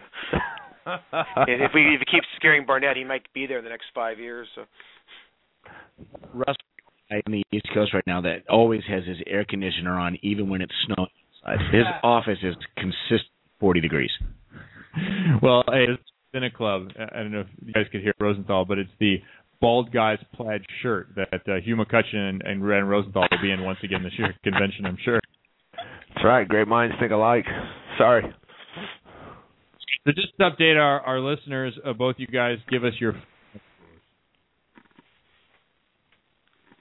Rose. I didn't hear what you said that last I didn't hear what I you said. I I know. cut off. You're Okay. talking about the final four. The final picks for me is uh you're going to have Penn State versus in my bracket Nebraska and then uh Texas versus Stanford.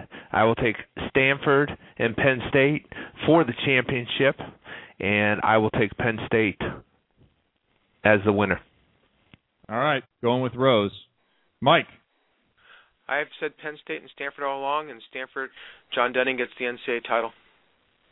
All right. I don't know if you guys talked about this, but did it, did you mention Penn State won a, a set twenty five to three?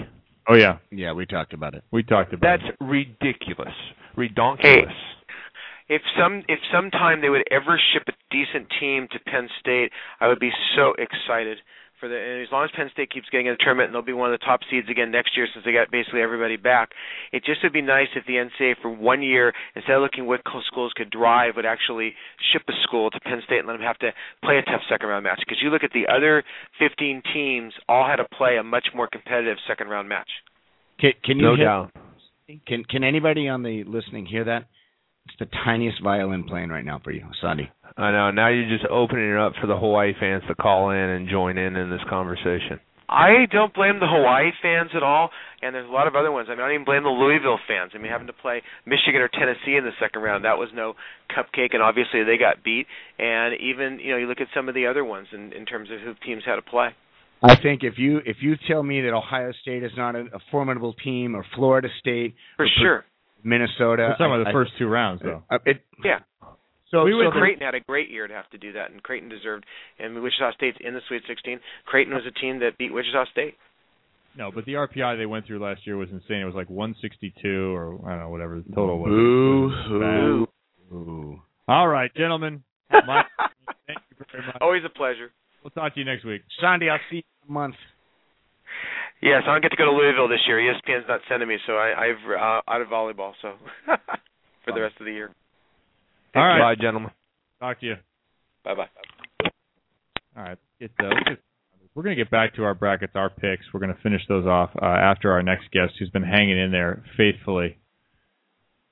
I would give you his full name, but I cannot physically say it.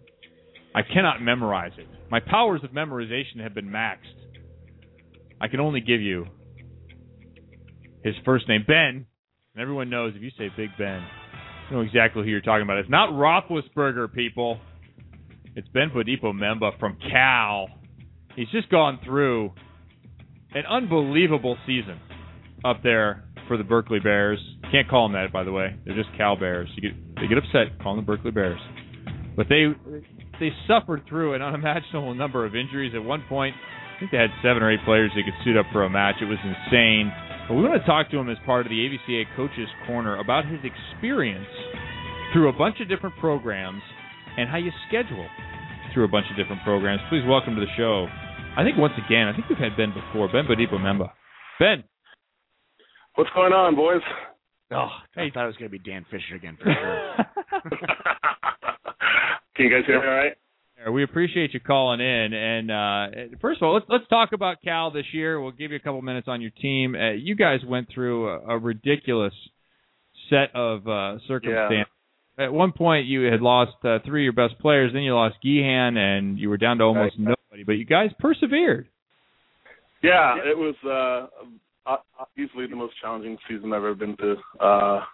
Yeah, 15 years in, in D1, and I've never. And I I know everyone talks about injuries, and you can't like blame it all on that, but it was it was ridiculous for a while. I think against right before we played USC, we had uh, nine players at practice the day before because not only losing our starting libero for the year, and then a potential starting outside hitter for the year, the ACL, and then our our uh, arguably two best players in, in Shannon Harari and Corey Johnson came down with the stomach flu right before. I mean, it was just like whatever could happen did happen, and and uh, but you know they battled hard. They they got through. We had our uh, our freshman Croatian middle that ended up playing outside for us, a position she'd never even played before, and and uh, you know we had to do what we had to do to uh, try to produce some wins. All right, so we wanted to have you here as part of the AVCA Coaches Corner because you have seen, you mentioned it, 15 years in Division One, a lot of different programs. I can think of Georgia Tech, Irvine, and Cal offhand. I'm sure and, I'm. uh, right. Yeah, you're missing one. Uh, Western Carolina University, the Catamounts. That's where I got my start. My apologies to Western Carolina. And what's their It's all mascot? good. Or Yeah, West, Catamounts. the Catamounts, yeah. That's the mascot. I thought it was It's just the same a place. as Vermont. Same Oh. as University of Vermont. Okay, very good. There you go. The only two. My job when I left Irvine. Oh, okay. Yeah. Okay. Jay, Well- what's going on? Parlay that one to a nice job, huh? I think you still have some stuff in the desk. I kept on cleaning it out for like two years. If they're tiny little airplane bottles, they're not mine. no comment. Let me ask you about is, is preseason scheduling because we we've talked to coaches a lot about the RPI and how that figures in, and also just raw wins and losses with the new 500 or better requirement. right, right. Uh, how have you seen different head coaches address the developmental needs of their program with the perhaps postseason implications for their program? Right, right. Yeah, It's, it's it's really tricky um, because it really does it depends on where you're at as a as a coach, as a program. Um, you know, there's some coaches that are fighting for their job; they just need the W's. And um, you know, I, I've been in again programs that have Western Carolina wasn't necessarily the the strongest uh, program in the world, and, and then obviously Cal here, a lot of uh, different resources from being a the only assistant to having a lot of uh, resources on staff. Um, and they're different needs. You know, uh, here at Cal, we expect to be contending for a national championship every year. That's our mindset. Yeah. Um, and uh, the scheduling aspect of it, yeah, the RPI, uh, you know, I can go on and on about it, but that's what it comes down to basically for uh, scheduling your to get to the postseason. Obviously, in the Pac-12, um, every night's a battle, so you got to balance that.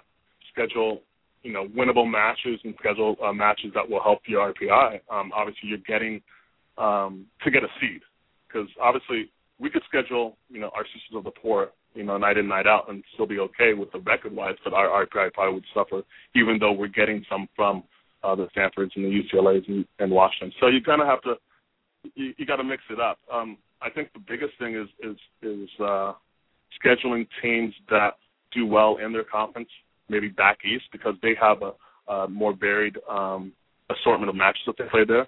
You know, going to the West Coast, you're just dealing with us, the Big West, the WCC, et cetera. You're not going to get that that true RPI. Uh, I don't know boost right, is the best way to say it, that you could by scheduling maybe the, the CAA champion or the or the Big South champion or, or these teams that are going to win their or possibly win their conference and uh, get some good W's with it. Ben, are are you So- free at Cal to, to as you say not schedule our sisters of Lady Guadalupe uh, for the entire preseason, but are are you free to schedule whomever you wish because the Pac-12 is so strong and you will gain so much RPI through the conference portion of your year? Uh, yeah, I think so. I mean, I, we again try to go out and get some other uh, teams that we won't face regularly um, from the East Coast. But yeah, y we're going to get our our wins and our losses through the Pac-12. Our I think we're the conference was ranked number one for most of the year this year. So, So when you you're doing, have, are you go ahead. then are you then hoping that you can get matches that will be good for the development of your kids? Are there discussions going on with Rich, Yeah. your coach Rich Feller, to say where do we want to start with this group? Where do we want to end going into conference? Do construct that for the kids? Exactly. You look at you look at the makeup of your team. You say, do you have a, a senior laden team? Do you have a, a, a young team? Do you need to get you know get their feet wet, so to speak, or, or can you just jump into the fire? Um, and you know, with our our team this year, obviously I, I got on board in February, so the schedule was already what it was. But they did schedule a, a stronger um, preseason conference than they had before, going out to Hawaii, et cetera. Um, with the with the intent that we'd have a senior laden team, uh, really deep, and then all of a sudden we get you know, three injuries, and that kind of changed changed our season there. But yeah, definitely, we we uh, you look at your team, you look at the makeup, and you say, okay, we need to ease into this, or we need we're ready to uh, go from the beginning and schedule accordingly. So that's And then there's always the tricky part where you go into a, uh, you want to go to, say we want to go to um, Alabama and play, but then there's a team that says, well, we can't play, you know, a team with the RPI of 50 or above, or we don't want to play this person. So then you kind of get um, X'd out of some tournaments because teams don't want to play you. Well, yeah, that becomes the, the side of the question is when you're at a place like Georgia Tech or you're at a place like Irvine, what, and you don't want to lose those matches necessarily, but Right. you need Exactly. an RPI match. That seems like it becomes a, a terribly difficult balancing act. It is. Uh, I mean, it's so challenging because RPI also. I mean, it's a good indicator at the beginning of how the teams are, but that can completely change. You know, our, our first year at Irvine, we were, I don't know, 25 and nine or 28 and nine or something like that, and and so teams the next year are up, hey, let's play Irvine, let's play Irvine. We didn't have a very successful year, and so it kind of uh, messed up their RPI or what they thought it would be um, because they were counting on the team from the year before, and so it's it's a it's it's tough. I mean, but you're right. Like at Irvine or, or Georgia Tech or whatever, um, you don't want to schedule too many tough matches because then you now you're starting to flirt with that. You know, 500 will be eligible to play.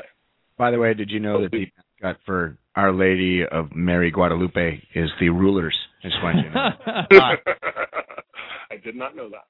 and for out there is uh, you should schedule incrementally instead of trying to go from 200 to you know, play a number five team. Is that another ruler joke? Exactly. You want you want to schedule from 200 and, and maybe go crack at the next 50 or the or the next 100. Would Right, that, would right. that way? Right, right. Yeah, yeah. It's tough to do for sure. It's a tricky business. It is a tricky business, but Ben, we appreciate you enlightening us just a little bit on how you've seen it done throughout the years. I know had uh, some conversations this year with some coaches, uh, Beth Launiere in particular at Utah, who second year in the Pac-12 said, "Yeah, we had to change our preseason schedule because we can't afford those losses early on. Right, right. We just can't, and so we need to play and get better and play some quality teams. So we cannot afford to have that many losses." Exactly. Ben, thanks very much for joining us. We sure appreciate the time, and uh, sorry it's the off season, but we'll look forward to seeing Yeah, you yeah. in season form in Louisville. I'll be there. Uh yeah, it was a tough one, but hey, it's a learning season. We'll get back at it this spring and, and definitely look to improve. Haas. And, uh, it'll be interesting regional here with uh our friends from across the way coming into our, our home. Not real happy about that, but Hold on. what it is.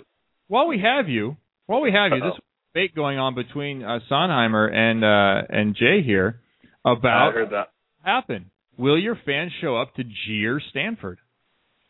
Ah, I you know what? I think Stanford uh th- I think they'll pack it. I think their fans travel pretty well. It's right around the corner. And so um I don't know. I mean again, it just got here in February. yeah, my my dad went here, my brother went here, so I know about the uh, the rivalry, but I, I don't know. I think Stanford's going to have a pretty good turnout, um, and I don't think our fans will be that invested to to jeer them this case. I If love we were, the corner call. That's hilarious because it's a it's a solid hour and a half with a toll in between. If you caught the wrong traffic, to get across that bridge, found out this year. That's true. That's just corner in California terms. In other places, that's like three quarters of the way across the state. I know that they don't talk about it either. Like, like uh, Ohio State will during their rivalry week, uh, they will cover every letter M on campus, which I think is cool. right. With Or something, and they talk about that school up north. So I think you've started something new, Ben. You talk about the school that's just around the corner. You don't even bother telling them where they really are. So is Cal going to on campus? Ooh, yeah. What was that? There's I- a conundrum. yeah. You know, you- you're playing against the, the Stanford trees, and you want to go around cutting down all the That's trees. an awesome campus, by the way. It is awesome campus. Uh yeah, I was there. It was because I got to stay just down the road. I got to walk to Haas Pavilion, and I got to walk through what is uh, an unbelievably eclectic environment. Oh, it's beautiful up there. I I could live in NorCal yesterday. That place is awesome. It's hella awesome. Hell, wow. It's, uh, there you go. Good pull right there. I'm Hella. impressed. I'm very impressed. All right, we got to end this before it goes even more off the rails. Ben, thanks very much for calling us. We sure appreciate you spending the time. Look forward to catching up with you soon. No worries. No worries. Thanks for having All me. right, fella. Ben Ben will probably apply for the job that just opened up at Our Lady Mary of Guadalupe because I I know that uh you know not doing too well this year. The rulers. By the way, speaking of how your life really means nothing outside of your own little your own little world that you think everybody cares about, my wife hears that I'm going to be on the show today, and she goes, "Oh, you're going to talk about ping pong all day." She has no idea what I do. Ping pong. She hates. She doesn't hate volleyball, but she just doesn't know what I do. Update on the inbox 39. Thanks very much. By the way, Rob Sparrow po- reposted it on his page. So if you're friends Oh, with him, no. relive some memories. Way to go, Robbie. Somebody said you look like uh what's the dude's name from Weird Science? Anthony Shaq? Michael Hall. Anthony Michael Hall from Weird Science. That's what they called you. out Loved on. that movie. Kelly LeBrock. Oh my goodness. And also Ooh, somebody yeah. said they weren't hammer pants. They were muscle lifter Yes. meathead pants. Yes, they were. Which Accurate. Which you can still buy in Venice Beach today. and I think And are still worn. and somebody else also said I think those pre- pants predate my birth. Oh, oh I don't we, know. Have, we have a diverse audience. Casey, nicely done. We have a diverse audience. What do you want? I, I challenge. This is a challenge for our Net Live listeners. Post your senior photo on our page. Oh, I'm not Put in your my, senior picture I'm not in my senior yearbook. why not? Because I he's was- antisocial. I was going back and forth between schools at the time. Long story, and I didn't make the senior yearbook. Continuation. back and forth. Continuation back and forth, doesn't take pictures. huh? forcibly. Look, I had a difficult teenage years. I may have got kicked out of the house a couple times. Redondo School for the mismanaged uh, youth. Is that they didn't have yearbook day? I was the perfect child. You had bad I'm gonna have my mom call in, and she can tell you. You had you were a perfect child with bad Yeah. parents. His, Or- applic- his application to Our Lady Mary of Guadalupe was re- was rejected. yeah, rejected. I had to come back to public school. All right, so post your senior photo on our page. Let's have a little competition. We get the best senior photo. We'll send you a Net Live T-shirt. We'll send it out for you for free if you post the best, i.e., worst. If you can beat mine, I might send myself a T-shirt. Actually, Awkward family photos. Um, can I make an executive decision? We can take a quick break so Jay can hear my remix. yes.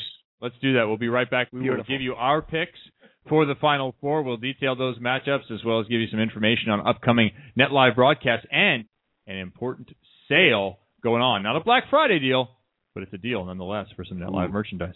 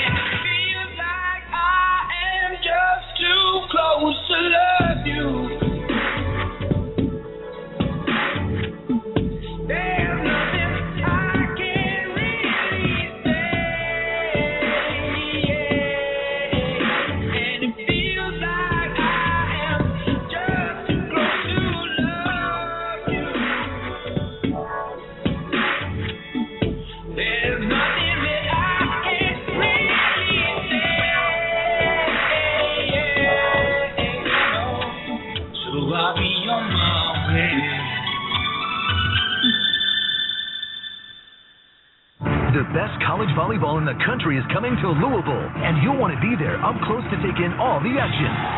Cheer for every point, witness every rally, experience it live at the 2012 NCAA Division I Women's Volleyball Championship, December 13th and 15th at KFC Yum Center in Louisville, Kentucky. Hosted by the University of Louisville and the Louisville Sports Commission. All session tickets start at $62. Visit ncaa.com slash volleyball to make a date with champions. You know what ought to happen on this show, ladies and gentlemen? We're back live. Is that we ought to cut back in like they do on PTI, where we're just in the studio because our discussion for the last five minutes was uh, way better than that commercial. Not better than your music, No, it was better than both. but it was unbelievable. There was talks about monkeys, porn, porn stars, Wow. Monkeys and porn stars. in little the same. what was it? Big fat Jeremy's. Big, oh, little, Oh, little little fat Jeremy. little fat, Fat Jeremy. Jeremy, yeah. That's Little what. fat Jeremy. I have a picture, and this should be on the Facebook page, and people can vote if they think it looks like you. But it's not a little fat. okay, Jeremy. he's not a little fat you. I just that was You can it put on ended up being a Facebook good way to characterize it. But this is a picture I took of some guy at Riviera Mexican Grill, local restaurant, and it looked like you from a distance. Somebody would look up and go, oh, "That might be Jeremy." Yeah, it's not as good as your hammer pants though. Oh, man. Forty emails and and rolling. But with Jay the and I page. both promised that we would Yes. post embarrassing photos of ourselves. I will do it. I promise I will. Okay, today. so look for those. Look for those. Those those dovetail into our discussion that we were having earlier. hey, Jeremy, what's going on with the shirts on the Facebook page mm. or on the Vala clothing site? Pardon me. well, for the holiday season, our shirts are at a discount. I believe it's eighteen dollars or eighteen fifty right now. No Black Friday sale, no Cyber Monday sale, just sale. Get them while Just they're sale. get them while they're hot. Get them while they're hot. Buy a few them. left. Domestically shipping only. Okay. So if you want a second Net Live shirt or maybe a first Net Live shirt to support this program, remember that you're just supporting us. We're trying to uh, make the program better each week. Maybe we can pay for some faster internet so we don't have so many delays. Vala Clothing, V A L A clothing.com. ValaClothing.com. Yep. Perfect. Hey, uh, let's get to our picks here, Jay. Yeah, I'm ready. And Jeremy, weren't you going to pick, or are you wait until next I'm week? waiting till the final eight because I know nothing. About well, you can't right though because it, it's everything this weekend, man. It's happening. Regional finals are December eighth. So now. No, well then I will uh, do it later this week and post my uh, Okay. picks online. all right. Second. Uh, we have Texas versus Florida. I'm taking Texas. Uh, yeah, I'm taking Texas too. I'm surprised that nobody has been able to stop the incredibly high balls to the pins yet from Texas. Dude, But- Eckerman and Webster are unreal. But when somebody does, which I think they'll see soon, I think Texas will at least win that match against Florida. All right, Wichita State, great run for the Missouri Valley Conference against USC. I think it ends here for Wichita State. I- I- Shockers are shocked. I agree. USC, very good, very quick winning system. Uh, I go with USC and a great uh, logo. Not not USC, by the way. All right, USC and Texas. Pick me the final four out of that. USC.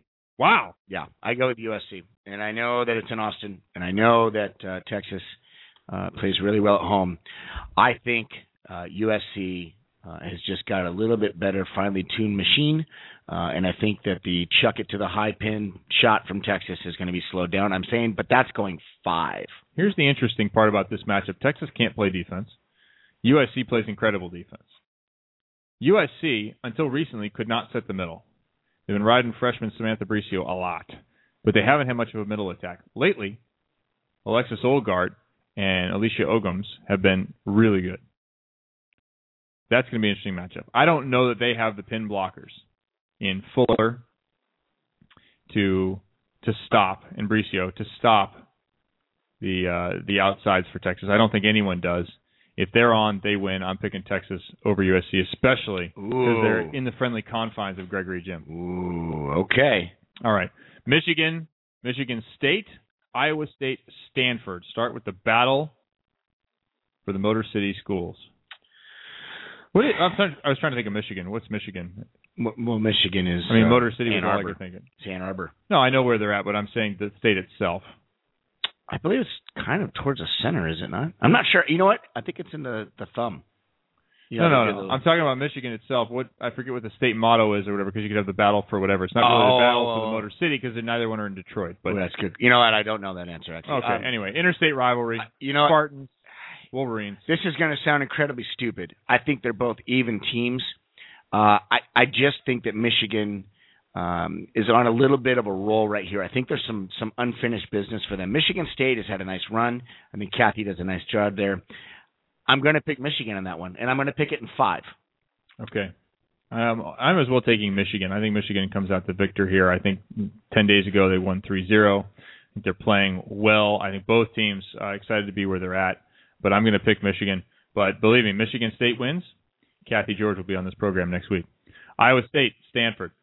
This one to me is one of the easier picks. I, I think so. People that complain about Penn State's road uh, and and their opponents, and no slam against Iowa State, Stanford, easy. I think Stanford pretty 3-0. easy. 3-0 Stanford. So Stanford, Michigan. Yep.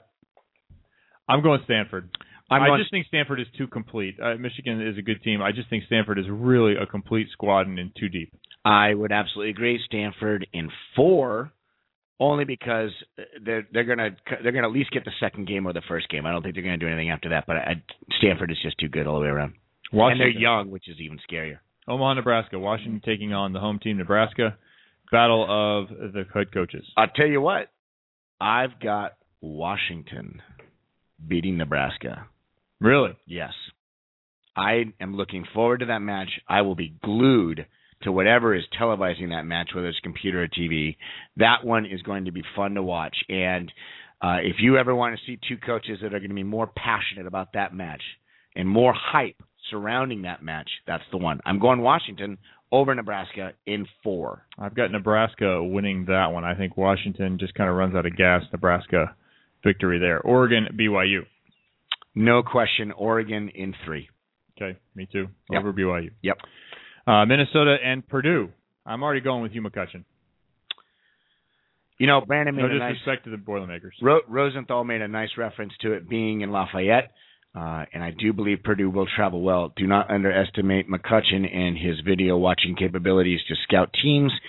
If his personnel can hold up to snuff, which I think they will, I'm going to go with Minnesota. I like how they said it's being played in Purdue's backyard. If it was played in Minnesota's backyard, there would be six inches of snow. Hey, Penn State and Kentucky. uh, for those of you out there that think that I'm a homer, yeah, get it straight. I'm not. Uh, I will say right now, Penn State in three. I don't think it's even close. I wanted you to pick Kentucky after that. Yeah, it wasn't that would have been good. All right, Wasn't Minnesota, Penn State. Here you go again. Another chance to be a homer. What's the toughest game to win? The third one in a row. I'm going to go with Penn State.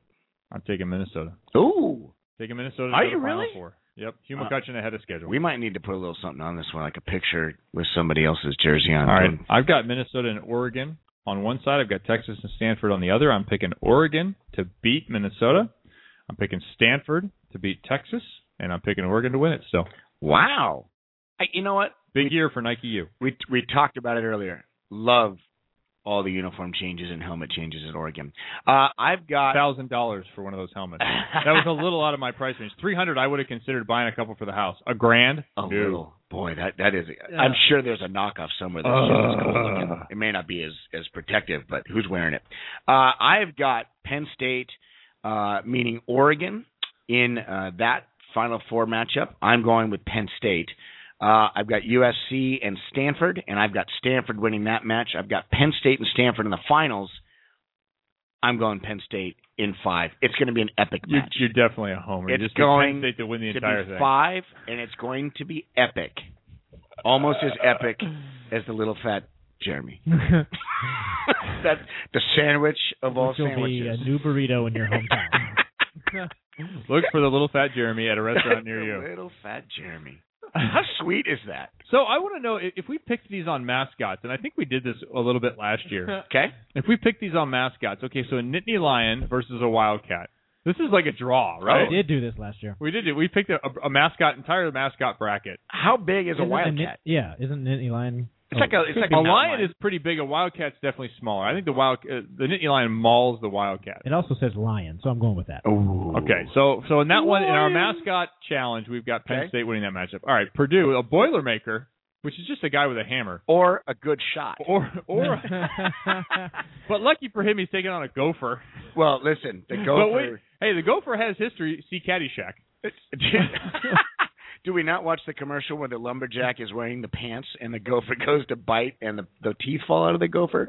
Imagine the gopher taking the shot, the Boilermaker shot. Yeah. I'm going with the Boilermaker on that. I think the Boilermaker makes mincemeat of the gopher. No question. Gopher soup for sure. No question. All right, so that sets up Boilermaker versus uh, versus uh, Nittany Lion.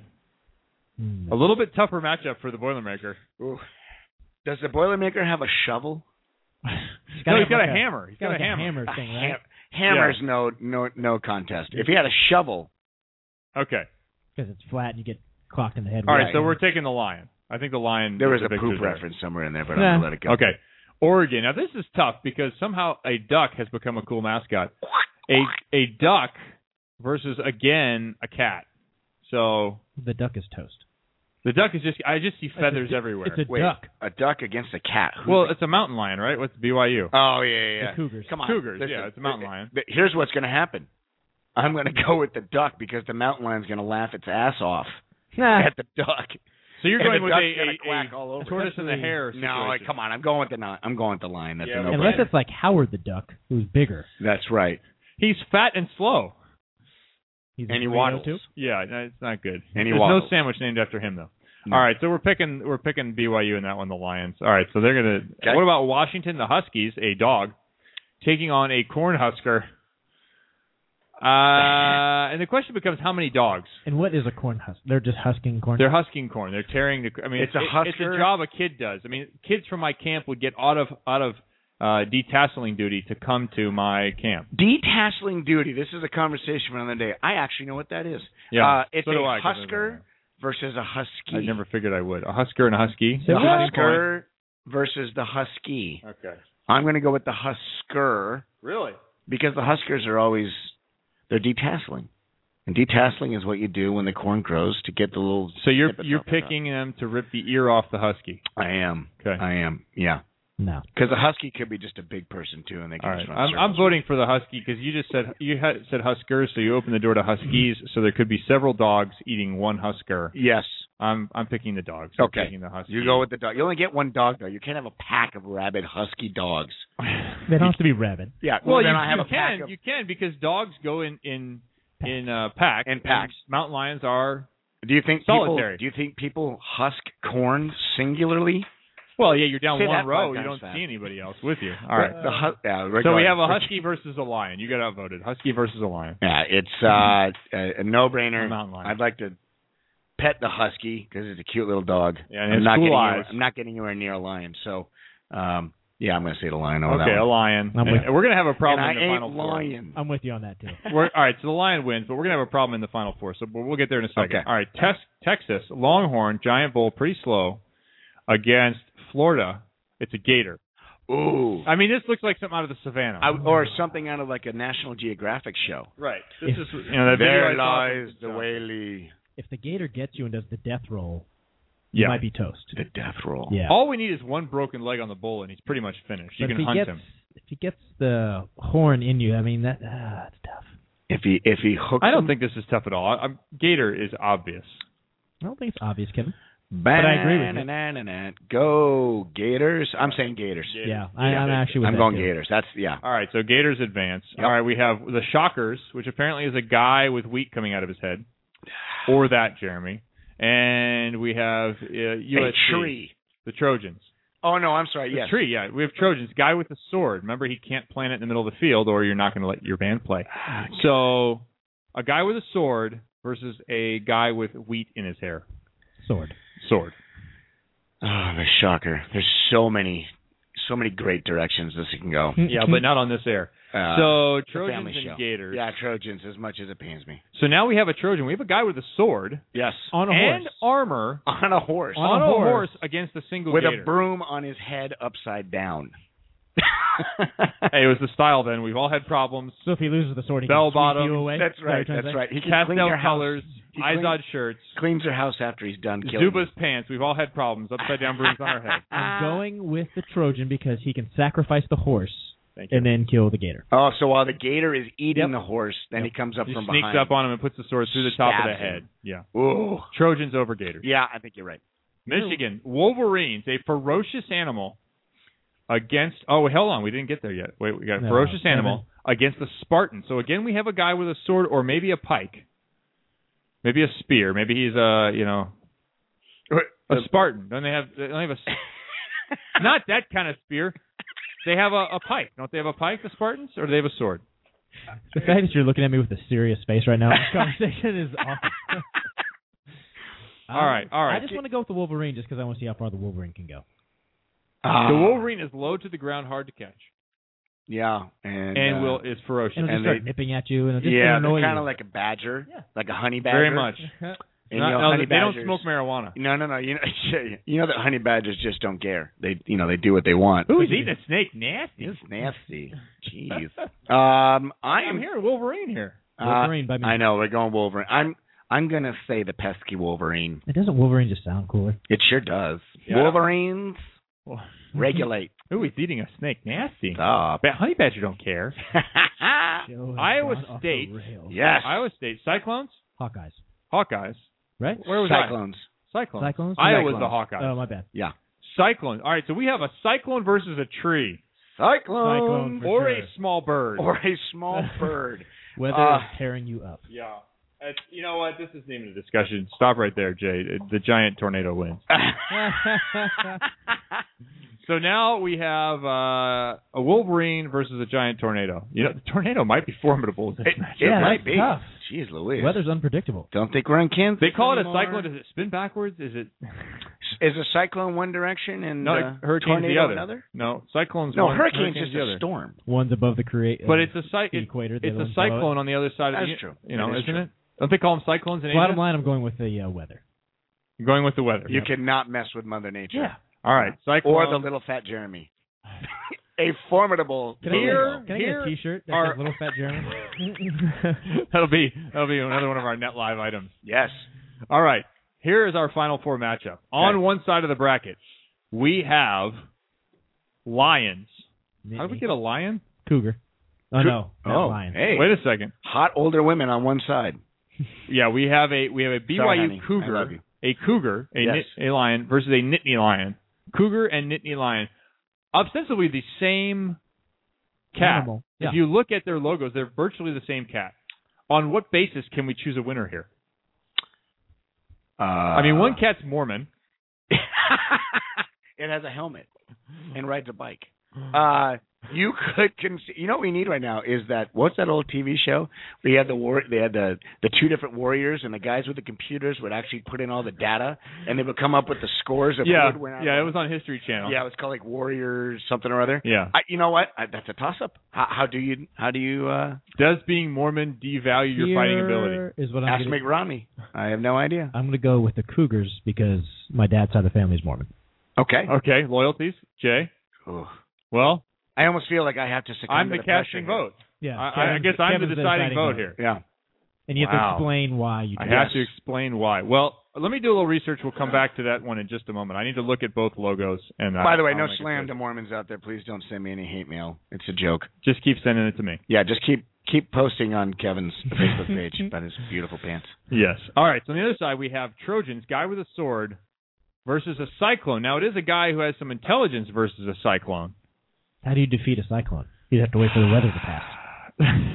You know what I'm saying? You just have to wait it out.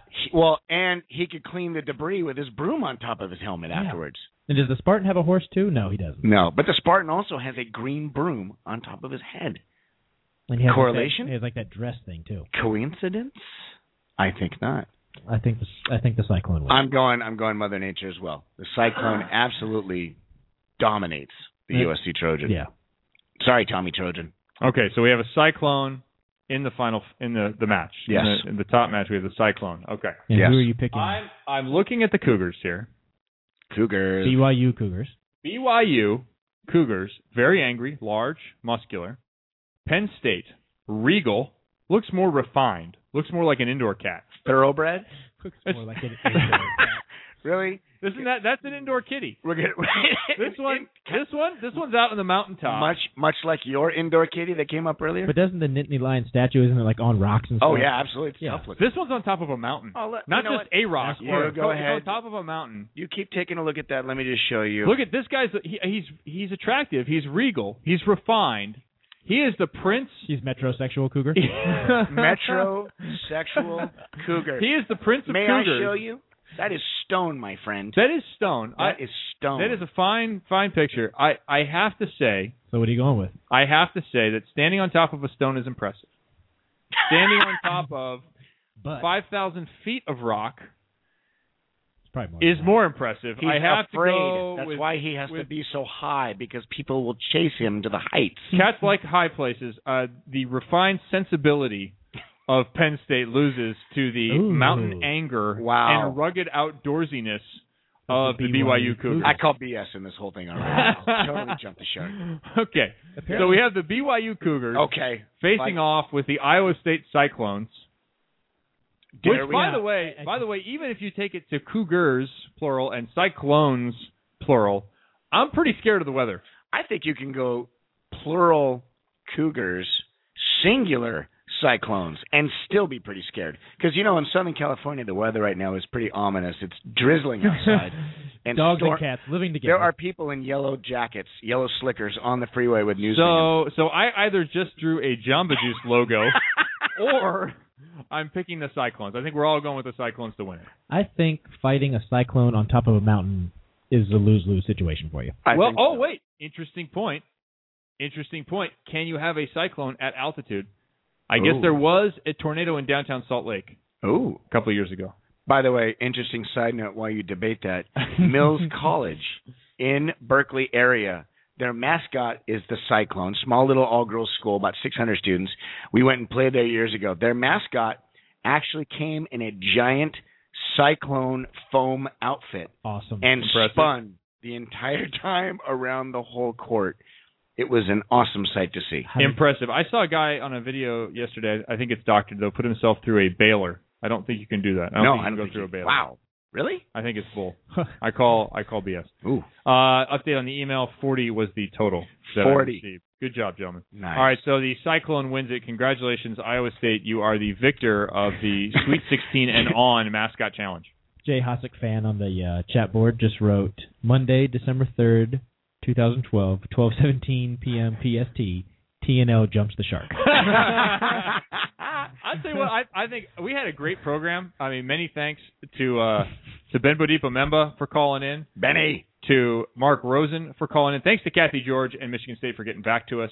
Uh, they will we will have them on in the future. They did get back to us. They're just in the middle of practice. Uh, thanks to the AVCA for the support of the show, and thanks to Dan Fisher for calling in six times and impersonating everyone else. Thanks, Casey, for being a part of that. Um, but I thought that that was a fantastic show, and all those people joined us. And then I thought the last 15 minutes were the funniest of the whole deal. We should totally Highlight. record- Totally, totally should record that. I am Little I am on Jeremy. my way to go get Cyclones. a little fat Jeremy at Tommy Burger. I'm going to Tommy Burger right now. That sounds really, really good. Love Tommy Burger. Tommy Burger, by the way, I will take royalties for uh, advertising. I love that place. Hey, Vinny Lopes, we did not get to this. We we need to do this. We need 10 more minutes here. So hang Okay. on, Oh my Jeremy. God. I Oh like my it. 10 more minutes. And Vinny Lopes, I'm I'm sorry it's coming at the end of the show. We promoted early, uh, but this has to happen because Vinny was kind enough to do. First of all, thanks to Vinny for putting this together. Yes. Doing an off the block preseason Yes. All American vote for Yes. the men. Yes. And this is going to be our our college volleyball weekly segment coming up in January. Yes. Here is your. Let's start with the second group. Second team, All Americans, Yep. as voted. Yep. As voted by the 18-person nas- nationwide committee, composed of Jay Hosack and his friends. we have the following at libero: Javier Caceres from Pacific. Really? Peter Jasaitis from Loyola. Yep. Second team. Yeah, Jositis. He's a Second good kid. team. Second team. Manhattan Can Beach kid, by the way. Can I get their positions too? That was liberos. Okay. Javier Uh, is a Puerto Rican kid. Here are four outside hitters. Okay. Gonzalo Quiroga from Very UCLA. good. And he's also from uh, Argentina. Jeremy Janeo of fat? UC Irvine. And is he little? Jeremy Uh, Dano. Dano? Okay, I Dano. can't believe you said. It's I'm D E J N O. I don't know. Dano. What did he call not Dejno, it's Dano. Jeremy Okay. Dano from Wisconsin. From Wisconsin. That makes no sense that his name is J N O and he's from Wisconsin. Okay. Outside here, Taylor Crabb from Long Beach State. Hawaiian kid, good player. Yeah, Tony Crabb's son. Yep. Longtime USAV supporter. Outside attacker Brian Cook from Stanford. Yep, Santa Cruz kid. Middle blocker from Stanford, Eric uh, Mochalski. Mochalski. Yes, Okay. good kid. Middle attacker from USC, Robert Feathers. Hope he hits a little harder than that. Ooh. Middle attacker Dylan Davis from UC Santa Barbara. Yep. And setter Matt West of Pepperdine. Huh. Just a sophomore, I think, right? Uh, yes, just a sophomore. All right. From Seattle, no less. All right. Pepperdine still has a program. First team All Americans off the block preseason. Libero Henry Cassidy Yep, from, USC. from Hawaii. USC? Yeah, but from Hawaii. From originally. Hawaii, Sorry, okay. A sorry bunch of outside hitters here. Maurice Torres from Pepperdine, Yep. actually an opposite. Coached him in club. Kevin Tillie from UC Irvine. French kid from Canada. Torres is a great story. Him and his sister both, and going to Orange Oh, yeah. Lutheran and and the stuff they've had to deal with. Parents both deaf. Awesome, awesome family. Really neat kid. Yeah. Uh, sister plays at who did I do last? It's Arizona. I was. I was going to say in Arizona She school. plays for Arizona. Yeah, she's that's she had a great good second family. half of the season too. Great family. Outside attacker Joseph Smalzer from Loyola. Six ten lefty opposite. Wow. Wow. The second coming of the what's his name from Big USC? kid. Big kid. Six ten. Remember Yeah. the guy from SC? What was his name? I'm trying to think of. Well, there was Just uh, before my era. um, Our era. There was a Seifert who was no, at not USC. Seifert. Not Seifert. Opposite. Six ten. Couldn't jump a lick. Uh, Hit the ball to, really hard. apparently. well, at UCLA there was Chat also, board, please. Yeah, there was USC. a- I I can't don't remember know. his name. All right, uh, Taylor Sander from BYU. legit that kid you'll see on the 2016 roster without question. I don't know how this guy got in. Aaron Russell from Penn State. How many votes did you get? What? I don't know. Now, yeah, I tell you what, great kid, good player. Also was on the junior national team roster. He will be uh, a national team kid for sure. Aaron Russell, the Yep. Nittany Didn't you travel with the junior national team? I did. I was an assistant. We're going to Turkey next year for Nice. Worlds. It's gonna be awesome. Jay Petty from Lewis, Yep. outside hitter. Yep. Jay Petty, good kid. Also, I think from Chicago area. Russell Lavaja Yep. Middle blocker at my uh, BYU. and setters, two of them. BJ Boldog. That kid. That's a great name. Really good. Really good. Bulldog. Yeah. Bulldog, go get him, Bulldog. Go get him. Hold on, Really good. That, that kid does not get enough credit. He is Bulldog. His real name is Boldog. solid. B O L D O G. Bulldog. Yeah. Awesome. Go get him. Get him. Bite him. Tear his arm off. All right. Uh, Easy there, duck call. also, setter Micah Christensen from USC. So a lot of USC talent there, boy. Fergie, you're fully stocked, dude. You better get it done. Oh, the pressure you just put him on. 41 emails. Micah, setter on our junior national team this year. Good kid. Can we? Can you guys give me your uh, preseason number one yet, or do I have to wait on that? So I haven't done any research. I'm going to be doing some UCLA matches this year. I honestly, I don't know enough, Jay, to say Irvine. who's number one. I think without Uh, question, Irvine. Because Uh, they're returners. Coming off the win. coming off the win, not only that, but What about have- UCLA and Speraw? I think I think they're rebuilding. Uh, I think they've got a fine staff. Uh, they, Robert Page, their seven foot outside hitter, has now moved over to opposite. He's going to be a good kid for them. Uh, they've gone. I think they're going to take a year or two to get Speraw's kids in there. UC Irvine only lost Carson Clark. Uh, and their middle, I think Kevorkian. Uh, everybody else is coming back, and the kids that they put in those positions are just as legit. So Chili is so good. I'm going to say Irvine uh, is my preseason favorite right now. But I'll tell you right now, when it comes down to the mascot challenge, Anteater not going too far.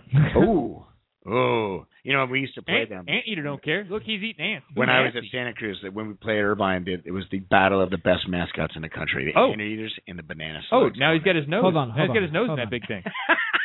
Did you say banana slug oh my God, the fighting banana slugs. from? UC Santa Cruz. You know, the banana slugs can fight all they want. They're still banana slugs. Uh, I mean, even if you're angry and you're a slug, I mean, a little bit of salt. Oh, Now, by the way, if you are at UCSC and somebody tells you to lick the banana slug because it makes your mouth numb, do not do it. It's a complete false rumor. It makes your mouth completely slimy.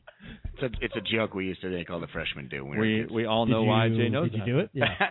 no, actually, I did not do it. Uh, but I do know somebody that did, and it was not a very pretty moment. That's for sure. Jay, somewhere in Marv Dunphy's office, there has to be a tape of you and I playing against each other. Uh, gotta find. You know what? And there's a there is actually if there is footage, there is a moment where I dug you and you screamed and yelled at me. And after the point, you were like, "You turn to your kids." And I know this is a family show, so I will I will dumb it down. Let's effing go! They are Division Three. it was Sounds awesome. like me. It was awesome. We were terrible in that match. I remember. I, you know what? You were terrible, and and we were, you know, Division Three. we we we fought like crazy. That's about all we could do. Uh, it Where's a Priddy? small You community. promised me he'd be on the show today. you know, Reid Priddy tried calling in last week, and we missed him. He Did called we in ten minutes miss after him the in air program. quotes? Oh, sorry, we missed you. We were already into the the tail end of everything. I was everything. driving home. Yeah, and Priddy's like, I was in the queue. Uh huh. Sure you were. good luck to you. Keep keep making that paper, Reid. Yeah, good for him. Yeah, good for him. Turkey. All right. Hey, you know what? You tuned in for an extra 26 minutes. You got a serious bonus 26 minutes for the Net Live. I think that's one of the best uh, afternoons we've had. Jay, thanks for coming and sitting in. Appreciate it. love, love, love being here with you guys. You're sitting in in uh, Louisville. I, I, if if we are in the final four, I will be doing the radio show with uh, uh the on voice. Friday though. We're going Friday in between the two. Yes, I will be here, and I will be on as long as you will have me. Okay. which may be like two minutes because when you're there, you're big timing me, and I don't get any airtime when I'm out there. So It happens. it's kind of how it works. And I don't win iPads, which kind of sucks too. But Well, study your volleyball trivia. Hey, thanks for tuning in, ladies and gentlemen. Uh, if you're getting us via iTunes, please keep it up. We're getting those files squared away, working on our technology here. We will have a show next Monday. We also have a show next Friday and the following Monday because so much is going on in the volleyball world. It's Sweet 16 and Elite 8 this weekend. Next week, it's going to be Final Four in Louisville. So we'll have a, I'm sure, a star-studded program there. We always drag in some really great names, have some fun discussions, and really have a, a really great time with the AVCA convention. If you can, show up at the AVCA convention. It it'll really give you a picture as to how big collegiate women's volleyball has become. So thanks to everybody for coming on the show today, and we appreciate you tuning in. For Jeremy and Jay, I'm Kevin. We'll see you next time. The Net Live is brought to you by the Spire Institute, integrating sports and education, training and learning, performance and competition like no place on earth. SpireInstitute.org. Now, Hello, it is Ryan, and I was on a flight the other day playing one of my favorite social spin slot games on ChumbaCasino.com. I looked over the person sitting next to me, and you know what they were doing? They were also playing Chumba Casino. Coincidence? I think not. Everybody's loving having fun with it. Chumba Casino is home to hundreds of casino-style games that you can play for free anytime, anywhere, even at 30,000 feet. So sign up now at ChumbaCasino.com to claim your free welcome bonus. That's ChumbaCasino.com and live the Chumba life. No purchase necessary. Group. Void were prohibited by law. See terms and conditions. 18 plus.